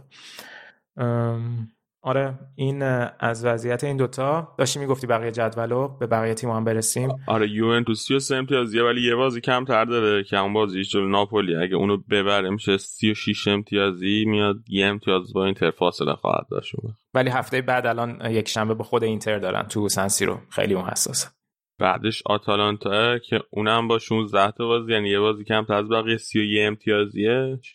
و بعدش هم ناپولیه که اونم با یه بازی کمتر. سی و یک امتیازیه. سی امتیاز سی و یکه سی و یک. سی و یک. آه اون, اون یه امتیاز چیزشون رو برگردوندن امتیازشون کم کرده بودن و برگردوندن درست درست آتالانتا هم الان سه تا بازی که داشت دوازده تا گل زد. ایلیچیچ فرمش محشر شده. به نظر من بازیتون جلوشون سخت میشه. بازی رئال؟ آره. ببین من بازیاش دیدم توی این مدت تحت داشته که تونستم و خط حمله خیلی خوبن این که معروف بود. ولی من همچنان فکر کنم که ما خط دفاعمون انقدر خوب هست که جلوشونو بگیریم و خط دفاع ضعیفی هم دارن. خط دفاعشون به آره دیگه همیشه این بالانسشون بوده. ولی فول بکاشون هم خیلی خوبن الان. وینگ بکاشون در واقع. ولی اگه رئال اون بازی که مثلا جلوی اینتر داشت مثلا نیمه اول بازی رفت یا کل بازی نیمه برگشت داشت بازی برگشت داشته باشه کار سختی نیست. ولی قضیه اینه که آتالانتا یه خوبی که دارن اینه که از گل یعنی گل زدن رو خیلی مستقل از اینکه اتفاقات بازی چیه نگاه می‌کنن و اون خلق موقعیتشون رو گل زدن رو خیلی خوب انجام میدن. به نظر من براشون باید بازی جذابی باشه یعنی می‌تونن لذت ببرن ازش. ولی کار رال راحت نیست بازی قشنگی میشه. مثلا الان ایلیچیش خیلی رو فرمه. خیلی رو فرمه. خیلی مثلا این بازی آخر با بنوتو خوب بود. به من ولی خوش میدم از این جهت که الان اول رال دو ساله که از محل بال نرفته. بعد معمولا کنه رال یه چیزی دارن این مسئله انگیزشی براشون خیلی مهمه. تو بازی مهمتر خیلی بهتر کار می‌کنه. درسته. نشون داده قد رسما آره. و این فصل ما همه تیمای بالا جدول بردیم تقریبا. ولی مثلا به تیمای پایین الان ما به اوساسونا و الچه و اینا اصلا امتیاز دادیم حالا امتیاز درست من امیدم زیاده واسه بازی جلو آتلانتا حالا بعد این بازی هم آره. فاصله است. ممکنه فرم تیم عوض شه مصدوم بیاد. کرونایی بیاد هنوز حالا جلوتر ارزیابیش می‌کنیم. آره. یه چیز باحال این گومز توی اینستاگرامش برداشته بود استوری گذاشته بود از چند تا بازیاشون تو چمپیونز لیگ و سری آ که نشون بده به گاسفرینی که من تو تمام این بازی ها به عقب می اومدم و به هافبک کمک می‌کردم. چیزی که تو در واقع منتقد من بودی. خیلی چیز عجیبی بود. یعنی در واقع طرف تو اینستاگرامش اومد به مربیش شاخشونه کشید ولی به نظر نمی‌رسه. واقعا فکر کنم رابطهشون خوب بشه دیگه.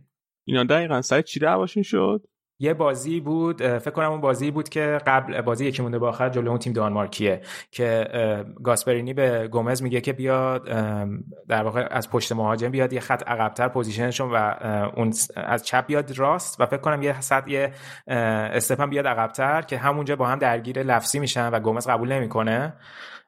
بعد از اون یه بازی هم یه نصف نیمه بازی کرد ولی دیگه گاسپرینی رسما گفت که من نمیخوامش. حتی ایلیچیچ هم هواخواهی گومز در اومده بود ولی مثلا اینکه بعدش رابطهشون اوکی شد. ولی قضیه رسما این بود که گاسپرینی می‌گفت ما توی یه بازی نیاز داشتیم که برتری عددی تو دفاع داشته باشیم توی خط هافبک اون. مثلا بعضی بازیکن‌ها کمک می‌کردن گومز کمک نمی‌کرد. بعد گومز می‌گفت نه من می‌کردم تو نمی‌دیدی مثلا توی این آقا چقدر عجیب سر چیز عجیبی دعواشون شده خیلی خیلی.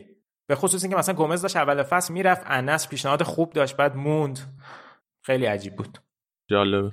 آره. حالا خدا که آیلی هیچ مشکلات خانوادگیشون برطرف شده در آره این مقطع مهم به داده های گاسپرینی رسیدن. دقیقا. مشکلات خانوادگی زانیولو رو نگفتیم. بذار دیگه طولانی میشه بذارین دفعه بعد بگیم. نه نه بگو. یادم نبود. خیلی زرد خدایی. خیلی زرده که اونم خیلی پیش در پیش بود. یعنی خیلی. دو سه بار بعد توضیح میده من بفهم دقیقا چی شده. برای حسن ختم خیلی کوتاه تعریف می‌کنم. زانیولو که خب می‌دونین همه شنونده که مصدوم الان. داستانش این بوده که با اصلا کجا شروع کنم؟ با یه دوست دختری داشته که دوست دختره میاد میگه که من باردارم بعد مثلا که زانیولو میگه که من مثلا نمی‌خوام بچه رو اینا مثلا باید سخت بشه بعد مثلا که اینجوری بعد از مدتی که همه این صحبت ها رو می‌ذاریم کنار هم در واقع پازل رو می‌ذاریم کنار هم اینجوری در میاد. بعد معلوم میشه که هفت ماه قبل از این داستانم یه بچه دیگه سخت کرده بودم و دختره میگه که من می‌خوام نگه دارم اینو. بعد مادر زانیولو که خیلی تو رسانه ها هست فکر بیشتر از خودش صحبت می‌کنه اومد گفته بود که من بهش پیشنهاد دادم تو خانواده ما بمونه ولی خودش رفته و زانیولو زانیولو هم مثلا حالا اینجوری شده بود که اوکی مثلا ما من وظایف پدریمو انجام خواهم داد و اینا. از این حرفا.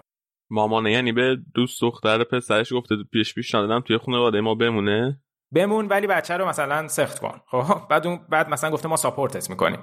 بعد گفته که یعنی پسر من مثلا الان اول آره من اول کریرشه و از این حرفا و اینا. بعد بعد یه عکسی در اومد شب سال نو که باز مادر زانیولو گذاشته بود که زانیولو مادرش که رو زمینه رو بغل کرده از بالا بعد روی اون زانوش که مصدومه روی یه زانو وایستاده. هواداره روم تو توییتر شاکی شدن که این مثلا چه وضع ریکاوریه و همش حاشیه و اینا. بعد داستان بدتر شد. زانیولو اومده بود گفته بود که الان من پارتنرم یه مدل رومانیایی سی و خورده ساله است که ده سال خودش بزرگتره و مامانه هم تایید کرده بود اینو. بعد مدله که تو ایتالیاه مدارک رو کرده که من از زانیولو شکایت کردم چون من هیچ وقت زانیولو نبودم. خلاصه اوه اوه اوه. اینو اون دفعه نگفتی واسه من خب؟ شاید بعدش در اومده.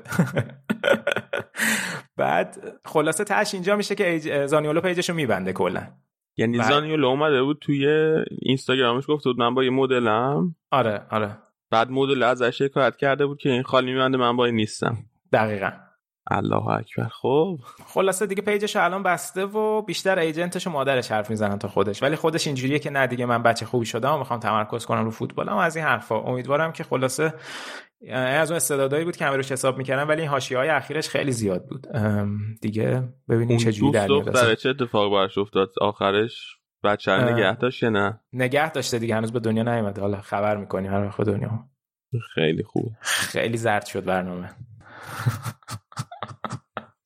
این کارا رو آدم از مارادونا انتظار داشت نه آقای زانیولو زانیولو خیلی خوب. دست در نکنه سینا این قسمت قسمت های فوتبالی و قسمت کوتاه زرد آخرش. غیر فوتبال بریم یه استراحت بکنیم برگردیم با بخش بعدی.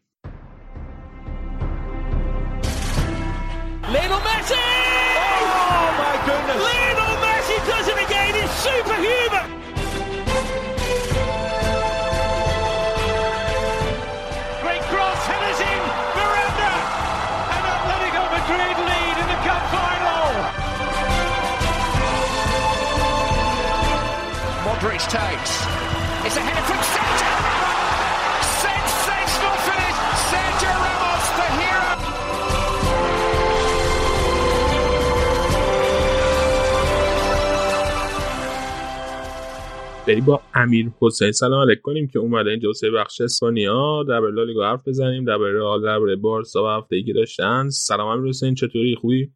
سلام علی به تو و همه شنونده ها من خوبم مثل همیشه. اه، با برد بارسا همراه بوده این هفته. یکم خوب ترم و خوشحالم که ضبط داریم می‌کنیم. کاندیدای ریاستتون هم که مشخص شدن. بعد در و شب طول برنامه. بیا قبل از اینکه بریم سراغ بارسا و دو تا بردی که آوردن. بریم یکم در رئال صحبت کنیم و یه دونه مساوی خیلی اعصاب خورد کنیم که جلوی اوساسونا آورد. آقا این بازی کلی حاشیه داشت. اولین حاشیه و مهمترین حاشیه که داشت این بود که اسپانیا و شهر مادرید بدترین طوفان برف آلود خودش رو از سال 1971 تا الان تجربه می‌کرد. یعنی یه حدود 50 سال. توی 50 سال گذشته شهر مادرید انقدر برف خودش ندیده بود رکورد زدم رکورد زدن آفرین. و بعد به همین خاطر بازی اتلتیکو مادرید جلوی اتلتیک بیلبائو هم به تعویق افتاد.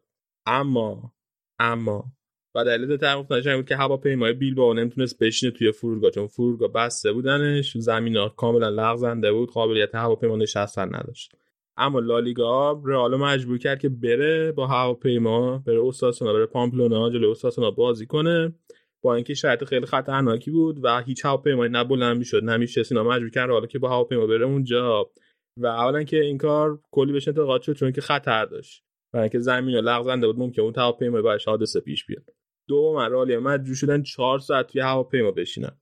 بدون اینکه هواپیما تکون بخوره ازش. چهار ساعت نشستن.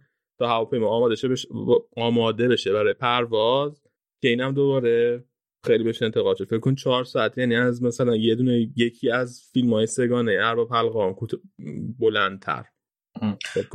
حالا چه مثالی داری از زمان؟ دو تا مسابقه فوتبال حالا. دو تا مسابقه فوتبال. حتی بیشتر از دو تا مسابقه فوتبال. بابا دو تا مسابقه فوتبال دو تا یه ساعت و نیمه. نه با. نیمه و اینا دیگه. آره. آره اوزا. ولی ولی جالبه اوساسونو هم که شمال اسپانیاست اونم این برف بهش رسیده بود. یعنی. سر تا سری بوده این قضیه.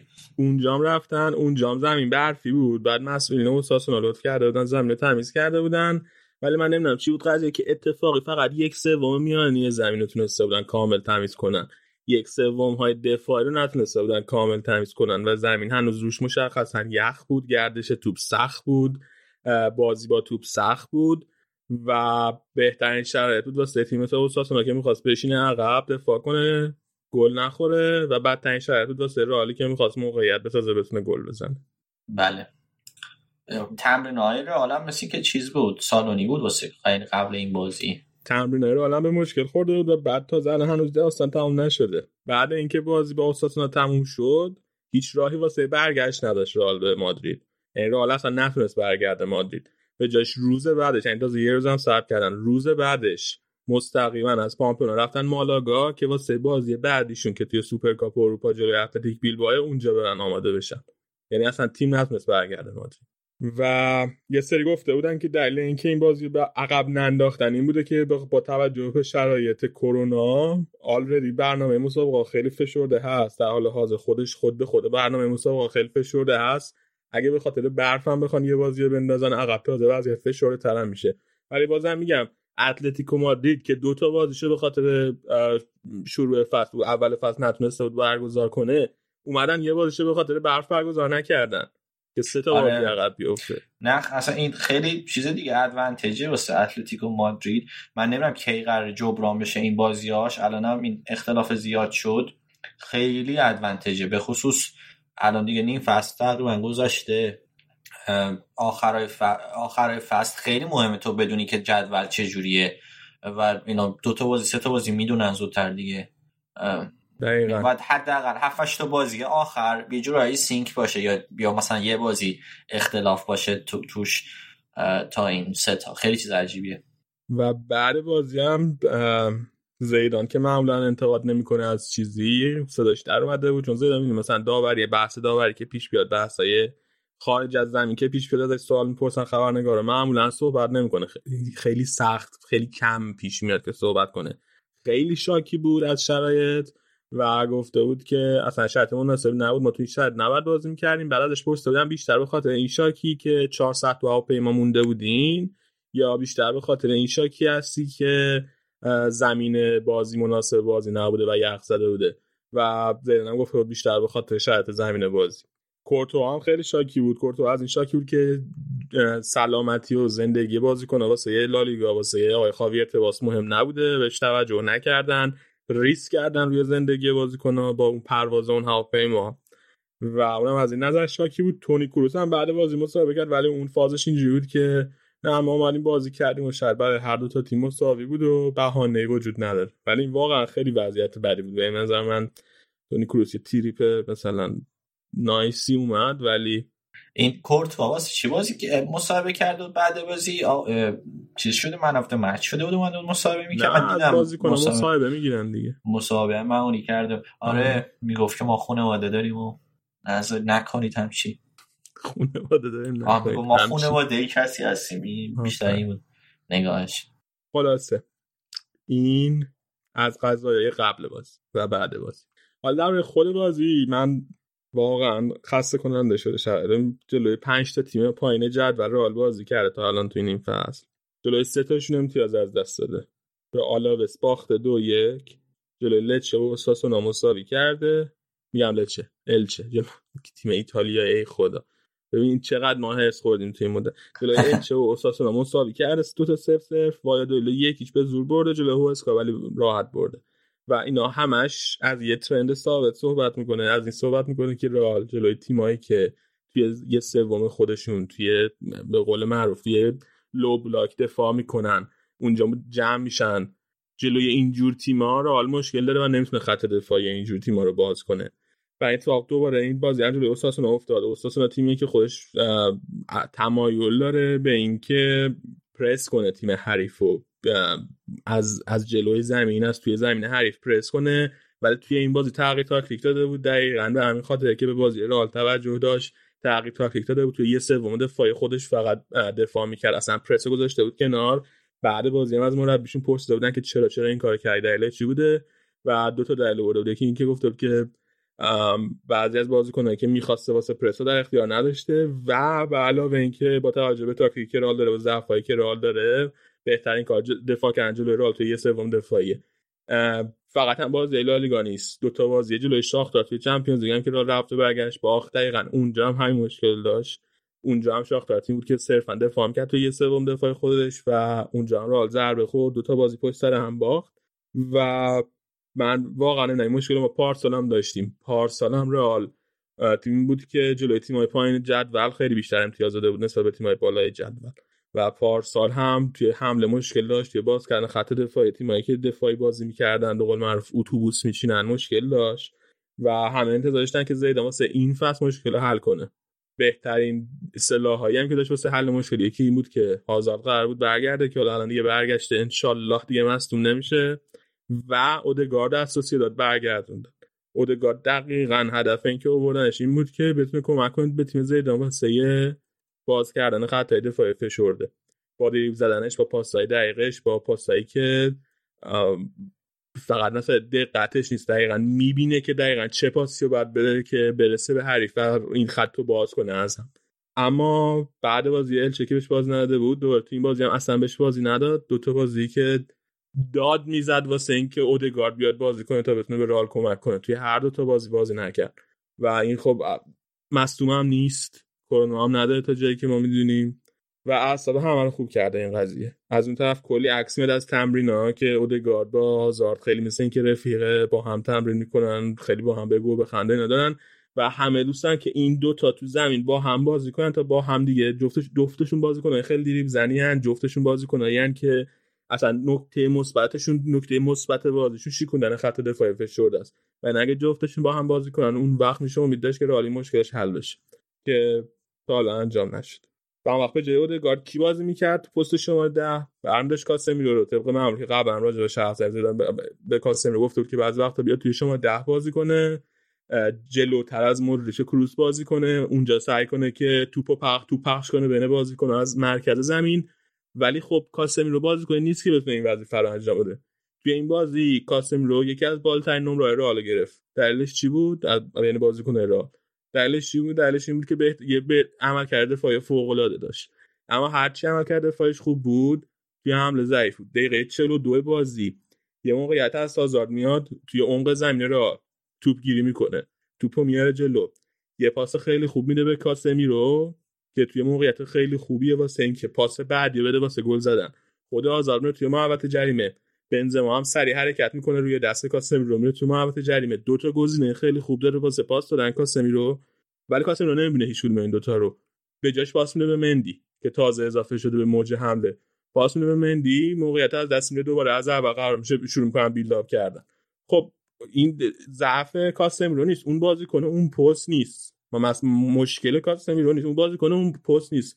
اون پاسا رو نمی‌تونه بده. اون دید تو بازی نداره که بتونه بفهمه که بدونه که بعد این پاسا الان بده تو اون یه ثانیه نمی‌تونه تصمیم درست بگیره. ولی خب حالا اگر تو اون لحظه به جای کاسمی رو اودگار تو اون پست بود چقدر تفاوت ایجاد می‌شد؟ ولی بازم زیدان داره به اینکه از این طوری از کاسمی رو استفاده کنه. از اون طرف من ترکیب اولیه رو دوست داشتم به شخصه. ولی اولا خیلی اعتراض کرده بودن به ترکیب اولیه می‌گفتن که کم کم بعد چرخش هم اضافه کنه مثلا به والورده بعد بازی بده والورده بازی کنه. خب خیلی بازی کنه خوبی فصل پیشم خیلی کمک کرده به رال توی این فصل کمتر بازی کرده یه مقداری مصونیت و محرومیت و مصونیت و کرونا و اینا داشته. ولی الان دوباره برگشته ولی بازم بهش بازی نمیده. می‌تونست تو این بازی چرخشی بازی بده مثلا می‌تونست به مودریچ بازی نده یا به کروس بازی نده. به خصوص توی این زمینه یخ زده ای که بازی فیزیکی می‌تونست خیلی کمک کنه. شاید رو والورده کمک می‌کرد به تیم. اگه مصدوم بوده قبلا یعنی احتمال تشدید مصدومیت هم هست تو من اینجور زمین ها. یا آخه الان دیگه یک ماهی که از مصدومیتش گذشته و برگشته. آسنسیو رو برده بود سمت راست واسه اینکه می‌خواست به هازارد بازی بده. به نظر من آسنسیو توی مهره‌های تهاجمی رئال بهترین بهترین مهره بود توی این بازی از همه بیشتر فعالیت داشت. ولی دوباره آسنسیو هم کشید بیرون. اواسط نیمه دوم که اون هم خیلی تعویض عجیبی بود. از اون طرف هازاردم روز خوبی داشت. آسنسیو هازارد جفتشون جایگیری خیلی خوبی داشتن. یعنی توی اون نیم فضاهای اوساسونا توی یه سوم دفاعی اوساسونا خیلی خوب جایگیری می‌کردن. ولی مشکل رئال این بود که چرخش توپش کند بود. یعنی توپو خیلی کند جابجا می‌کردن. توی زمین پاسا کم بودن تعداد پاسا کم بودن سرعت پاسا کم بودن.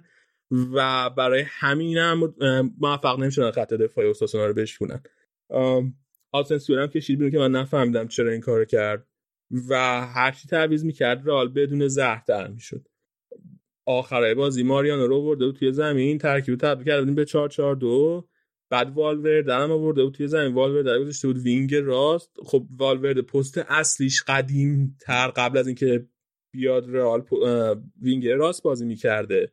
ولی الان دیگه وینگ راست پستش نیست. الان دیگه هافبکه و توی وینگ راست هم خیلی بازیکن درخشانی نبوده. توی این بازی هم توی وینگ راست خیلی خوب جواب نداد. آیا تعویض دیگه نداشت که بکنه؟ آیا لازم بود حتما آسنسیو رو بیاره بیرون بجاش والورده رو بره وینگ راست بازی بده؟ نمی‌دونم. از اون طرف وقتی والورده میاد توی وقتی ماریانو رو میاد توی زمین ماریانو یه مهاجمیه که روی هوا خیلی خوبه. انتظار اینه که کلی سانتر کنی براش. به خصوص که الان بنزما هم توی محوطه جریمه است. ماریانو هم توی محوطه جریمه است. اون شرایط جوی هم وجود داره. انت... و چرخش توپ آسون نیست. تو کل بازی هم از وسط زمین از مرکز زمین نتونستی خط دفاع رو باز کنی. انتظار داشتیم که شروع کنن سانت کردن. ولی دقیقا از وقتی ماریان اومد توی زمین دیگه سانت هم نکردن. خیلی بازیه بعد. واقعا بازی بعدی بود و رال موقعیت خیلی خاصی به اوساسونا نداد. خط دفاع روز خیلی خوب داشت. قاسم روز خیلی خوب تو دفاع داشت. ولی هیچ موقعیت خاصی هم نساخت. یعنی هیچ لحظه نبود که آدم فکر کنه که الان نزدیک رئال گل بزنه. خب این درباره بازی حرف زدم درباره هواپیما و غذای برف و اینا صحبت کردیم. یه اتفاق دیگه که واسه رال توی این هفته افتاد که خیلی دربارش حرف زده شد شرط کوبو بود که رال قرضی داده بودش به ویارال یه نیم فصل ویارال بود ولی با امری نتونست کار کنه. توی تیم جا نیفتاد و این هفته قراردادش رو با قراردادش با ویارال فسخ کردن و یه نیم فصل الان رفته خطافه. اونجا داره قرضی بازی می‌کنه. یه بازی هم بازی کرد جلوی الچه یه بازی بازی کرد روی گل دومشون هم تاثیر داشت. حالا میگم راجع به اون بازی. اول بیان راجع حرف بزنیم که چی شد که کوبو توی ویارال نتونست نتیجه بده. خب کوبو تابستون قبلی نه تابستون قبلش یعنی تابستون 2019 رال رو خرید. قرضی فرستاتش مایورکا. فصل پیش مایورکا بود. اونجا چند ماه اول نت...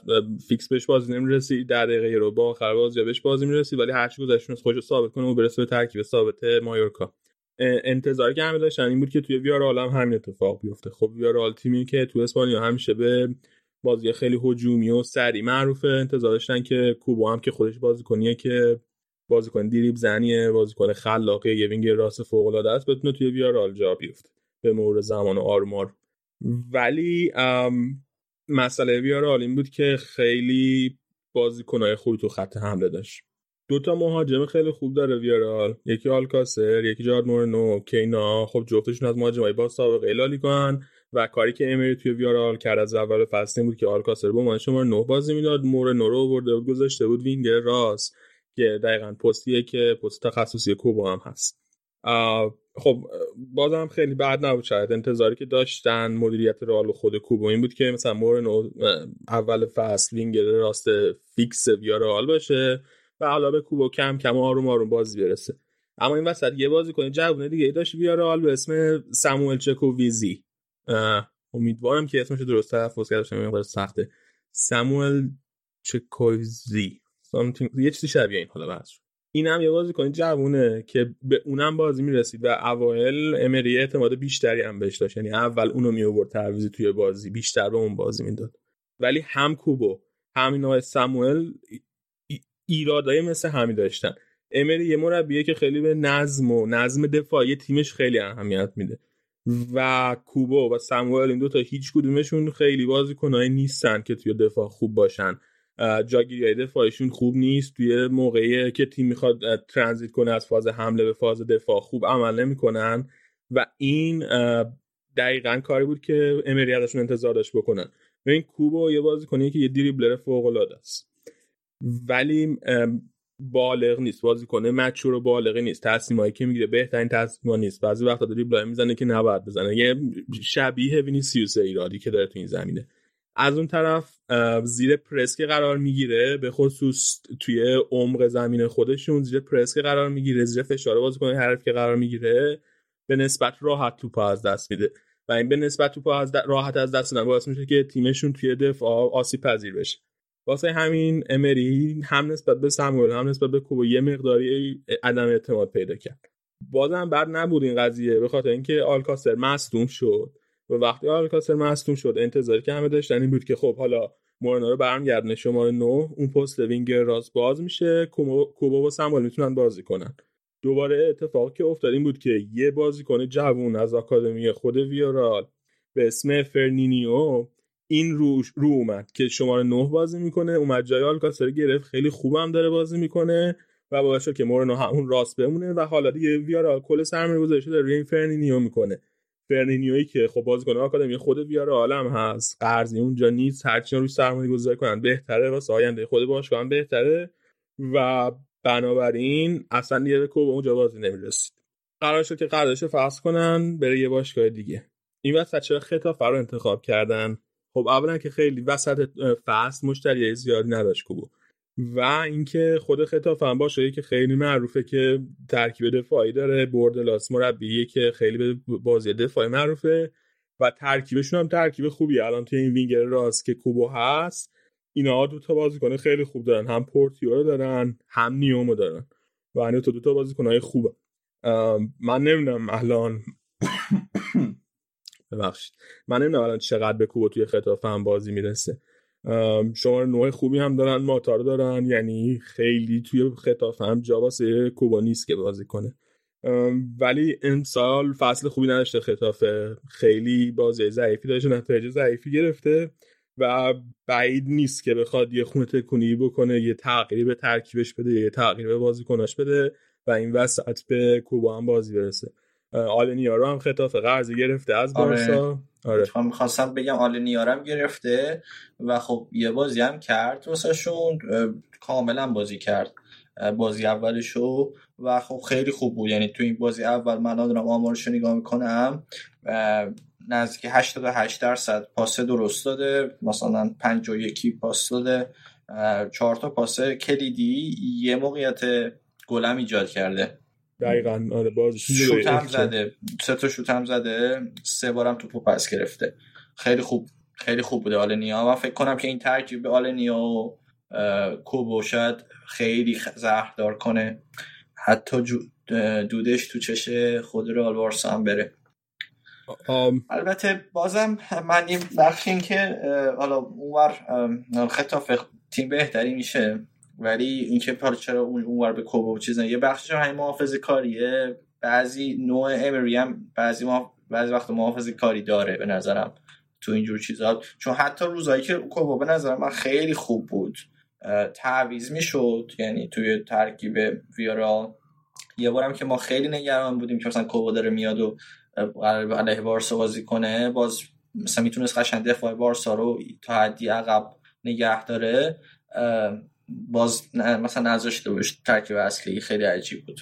من خیلی می‌تونم بهش ایراد بگم. اولا تیمش داره نتیجه می‌گیره دو من تو اون پست هم پک با بازیکن کلی بازیکن داره و خیلی طبیعی هم هست که بازیکن آکادمی خودشون فرنینیو رو خیلی ترجیح بدن که develop کنن و سرمایه گذاری کنن روش بهش دقیقه بدن برای بهتر و بهتر شدن.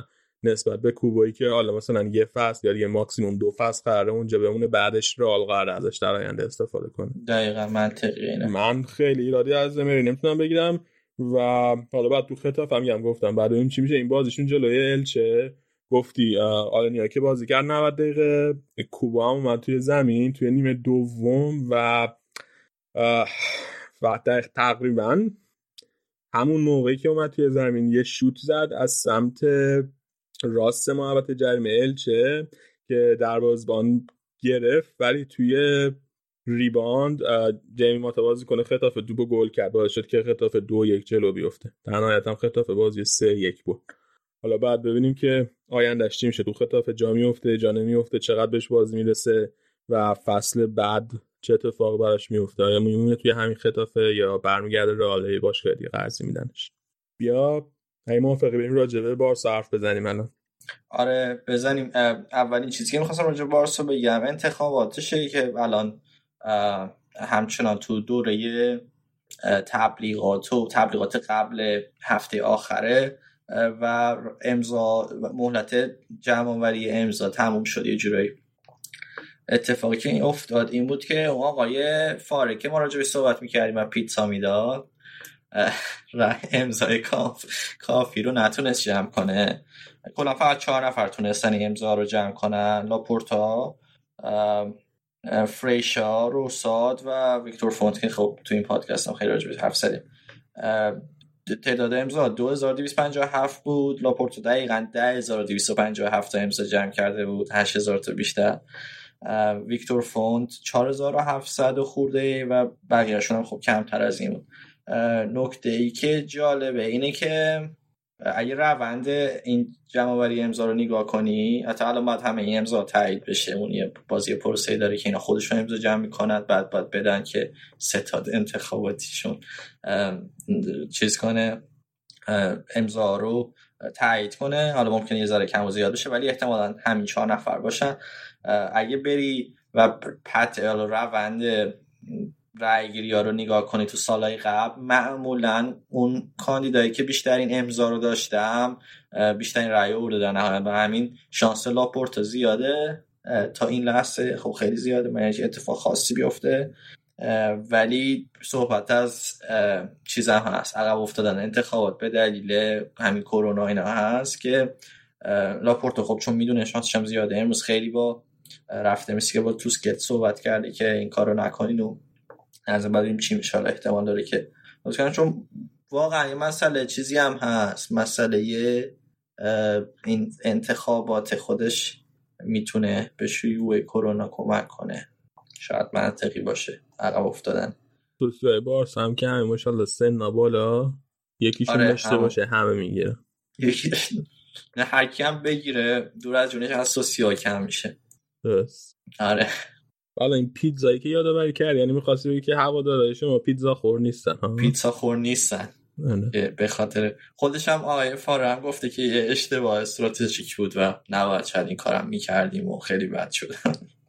حالا چیز اتفاق جالبه که افتاد اینه که مثل اینکه بارسا با این اریک گارسیا دفاع وسط فارغ و تحصیل لاماسیا که الان توی منچستر سیتی بازی می‌کنه به توافق رسیدن که با 5 میلیون یورو این ژانویه جذبش کنن. ولی شرط گذاشتن که هر چهار تا نامزد انتخابات با این بعد اول موافقت کنن بعد قرارداد نهاییشه. یعنی هم لاپورتا هم فونت هم روساد هم اونیک بعد هم نوعی چی اسمش؟ فرکسیا؟ فریشا. فریشا اوکی. هر چهار تاشون باید موافقت کنن. حالا باید ببینیم اتفاق میفته. لاپورتا قبلا گفته که مدیریت موقت حق هیچ تصمیم گیری ورزشی نباید داشته باشه. ببینیم که این چهار تا موافقت می‌کنن با جذب اریک گارسیا 5 میلیون یورو یا نه. چون که توی تابستون رایگان یعنی قراردادش تمام میشه می‌تونن به رایگان بیارنش. 5 میلیون به نظرم میارزه واسه این زمان. البته خیلی امید بارسا که کم شده تو لالیگا حالا با اینکه این هفته سه تا بازی پشت سر هم بردیم و اتفاقاتی افتاد که معمولا می افتاد سالهای پیش و خیلی الان ازش دور بودیم. ولی شاید منطقی باشه با 5 میلیون زودتر بیارنش چون که 5 دفعه وسط داره.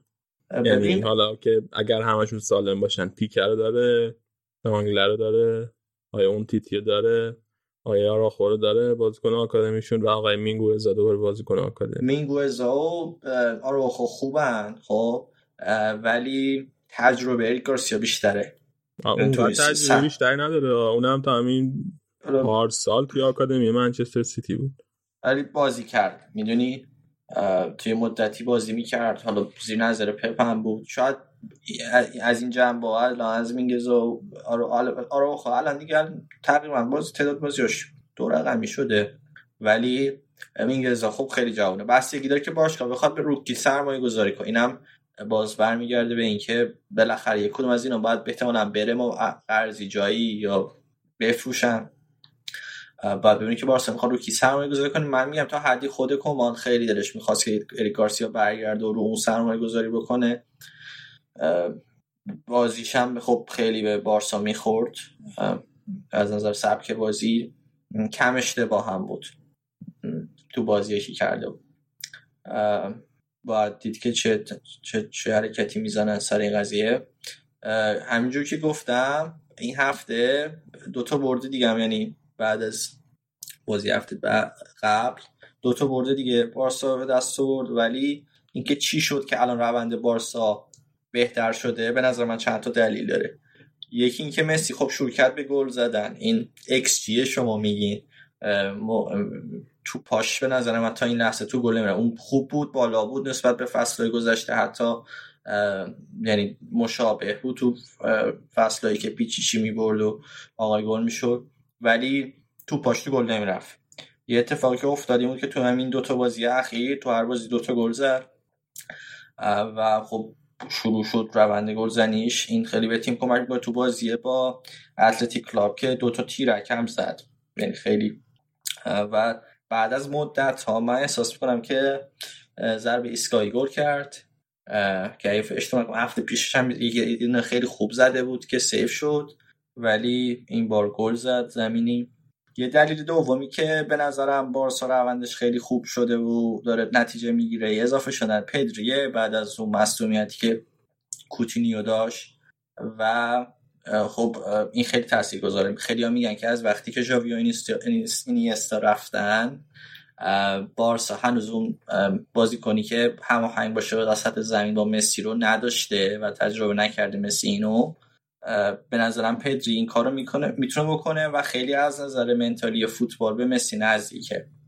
تو بازی با اتلتیک کلاب حالا مسی رو گل اول تاثیر گذار بود. گلی که دیونگ برگردوند و پدری گل زد یعنی اون پاس سانتری که مسی کرد و خیلی هم دقیق و جالب بود. ولی گل دوم کاملا هم همکاری مسی و پدری بود. و تقریبا چیزی شبیه کدو. حالا با یه تاچ اضافه مسی توپو کاشت واسه مسی از پشت. پدری که مسی فوت یه توپ چه می‌دونم گل فوتسالی بزنه. من خیلی خوشحالم از این بارا فکر کنم که اگه پدری بتونه همینجور ادامه بده قول من رو کانسیستنسی داشته باشه که با مسی بتونن همکاری کنن گل بزنن. تیم تیم میاد بالا. یعنی به مرور گریزمن هم نتیجه می‌گیره گل می‌زنه. حالا تو این بازی هم گل زد. همینطور دیونگ خیلی بهتر می‌تونه بازی کنه. یه چیزی هم که حالا به عنوان دلیل سوم می‌خواستم بگم که چرا بارسا داره خوب نتیجه می‌گیره و گل می‌زنه این اضافه شدن های دیونگه که قبلا اینقدر خوب و به موقع به محوط جریمه اضافه نمی‌شد ولی داره شروع کرده این کارو می‌کنه. هم گل می‌زنه هم خب این بار که روی پاس یعنی پاس گل دادی جورایی گل اول تاثیرگذار بود. و فکر کنم که حالا به غیر از اون وظایف دفاعیش که همیشه خوب بوده توی بازی اتلتیک کلاب خیلی روز خوبی داشت از نظر هجومی.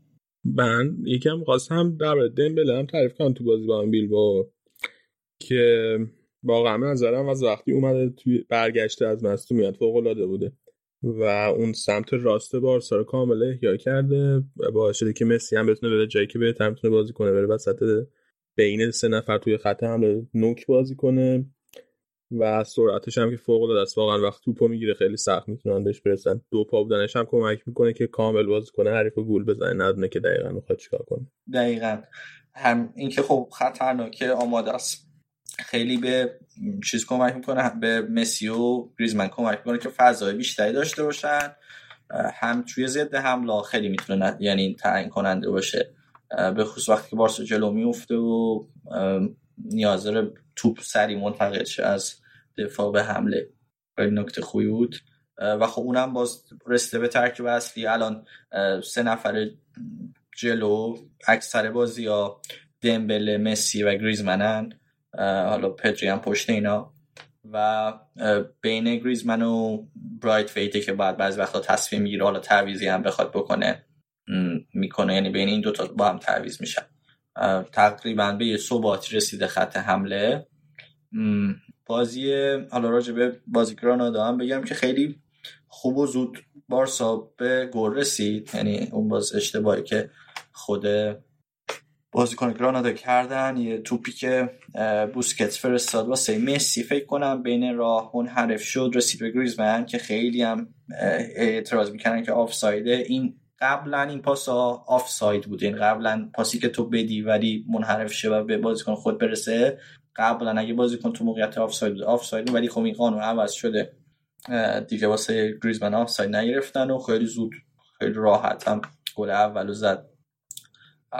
دقیقه 35 مسی گل زد. اونم باز با پاسی که از گریزمن گرفته بود. و دقیقه 42 باز یه ایستگاهی گرفتن که اونم مسی گل زد. خیلی خوبم زد یعنی به نظرم با اینکه پشت دیوارم بازیکن خوابونده بودن که زمینی نزنه از بین بازیکنهای گرانادا و بارسا تو رسون به گوشه دروازه. نیمه دوم باز چند تا موقعیت که به گرانادا دادن. خط دفاعی به نظرم این کندیشو همیشه داره. تو این بازی هم تیتیو گذاشته بود. که حالا تو چند تا موقعیت گلم سعی کرد اضافه بشه ولی نمی‌تونست استفاده کنه. اون تیتیو واقعا ناراحت کننده است که ببینی که اینقدر افت کرده و حالا تو میگی پنج تا بازی کنه پنج تا دفاع وسط داریم. یکیش اون تیتیه که به نظرم خیلی افت کرده و به زمان فروشش داره نزدیک میشه. یعنی به نظر من گزینه خوبی واسه فروش می‌تونه باشه اگه بازی اگه بخوانش حالا لیگای دیگه لیگ فرانسه حتی. و اگه مثلا بتونن این پول اریک گارسیا رو اینجوری تامین کنن یه حرکت خیلی بردی بوده.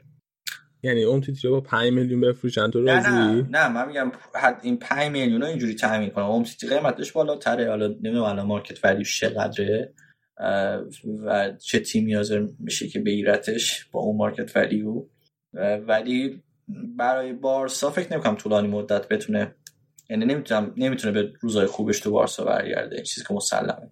آره منم فکر می‌کنم که اون تو دیگه تمومه دورش توی بارسا. ولی اینکه بتونن براش تیمی رو پیدا کنن بفروشن یا نه مطمئن نیست حقوقش هم نباید کم باشه. آره حقوق بالایی هم میگه. خلاصه هفته خوبی رو می‌خواستم بگم در مجموع بارسا سپری کرد. حالا بعد از تا یه هفته خوب داشتین این هفته قبلا عادی بود دیگه الان نیست. یه ذره امید باش حالا من می‌خواستم بگم که از لالیگا تا حدی ناامید بودم. هنوزم هستم. ولی این سوپر کاپ خیلی می‌تونه جای یه دونه کاپو توی واسه این فصل بارسا پر کنه دیگه. می‌تونیم بگیم این فصل هم بدون title نموندیم. حالا باید ببینیم با سوسیداد چیکار می‌کنن احتمال اینکه خب یک شنبه ال کلاسیکا داشته باشیم. هست دیگه. اگر شما بتونید بازیتون رو ببرین احتمالا ال کلاسیکا داریم. پس یعنی شما قطعا سوسییداد رو می‌برید. اتلتیک خیلی تیم خوبیه. من از این بازیکناشون خواستم تعریف کنم میذار یادم رفت. این اونایو اونایی بود که فکر کنم به بارسا گل زد. یا اونایی کیه؟ این یکی این یکی آره این یکی این یکی ویلیام. آقا شما می‌دونی الان سوسییداد تیم چندم جدوله؟ سوسییداد تیم پنجم جدوله. آره ولی بارسا الان دیگه می‌بره این تیما رو. باش منتظر میمونیم می‌بینیم. باید دید حقیقتا. بازیه خیلی جذاب هفته حالا گفتیم سوسییداد بازیه. سویادی روی سوسییداد خیلی خوب بود سه دو سویا برد و پر گل بود بازی. یعنی توی 15 دقیقه اول بازی چهار تا گل زدن دوتا تیم. دو دو مساوی شد. بعدش اول نیمه دومم دوباره سویا یه گل دیگه زد تا سویا سه دو ببر. خیلی بازی قشنگی بود. هر کسی ندیده. من توصیه می‌کنم که بنت تکرارش ببینین. بازی پر حادثه ای بود. بین دوتا محبت جریمه هی توپ جابجا می‌شد تند یه اتفاق جذاب دیگه این هفته افتاد. اتلتیکو از کوپا در ری هست شد. آره, آره. جلوی یه تیم دست اینو باختن تیم کورنیا. کورنیا. هم... کورنیا بود اسمش دیگه آره. بارس فصل پیش نه قبلش تیم رو برده بود. بازیشون هم من دیدم. اتلتیکو خیلی بعد بازی نکرد خوب بود ولی تو پاشون تو گل نمی‌رفت. روی چمن مصنوعی هم بود خیمه نظر مصدوم شد. که خیلی هم به سیمون انتقاد کرده بودن که چرا بازی کنی که اینقدر راحت مصدوم میشه چون خب خیمه سابقه مصدومیت زیاد داره. بهش روی چمن مصنوعی بازی دادی. و بعد شانسی بردن که باختن واقعا. به سوارز نداده بود مثل سوارز اصلا نبرده بود اونجا ملاحظه زانوی بچه کرده بود. خیلی خوب. رسیدیم به آخرین اپیزود. دست همه شما که اینجا درد نکنه. دمتون گرم. توصیه به بقیه یادتون نره. حتما به بقیه معرفی کنیم برنامه ما رو. و خدا نگهدار.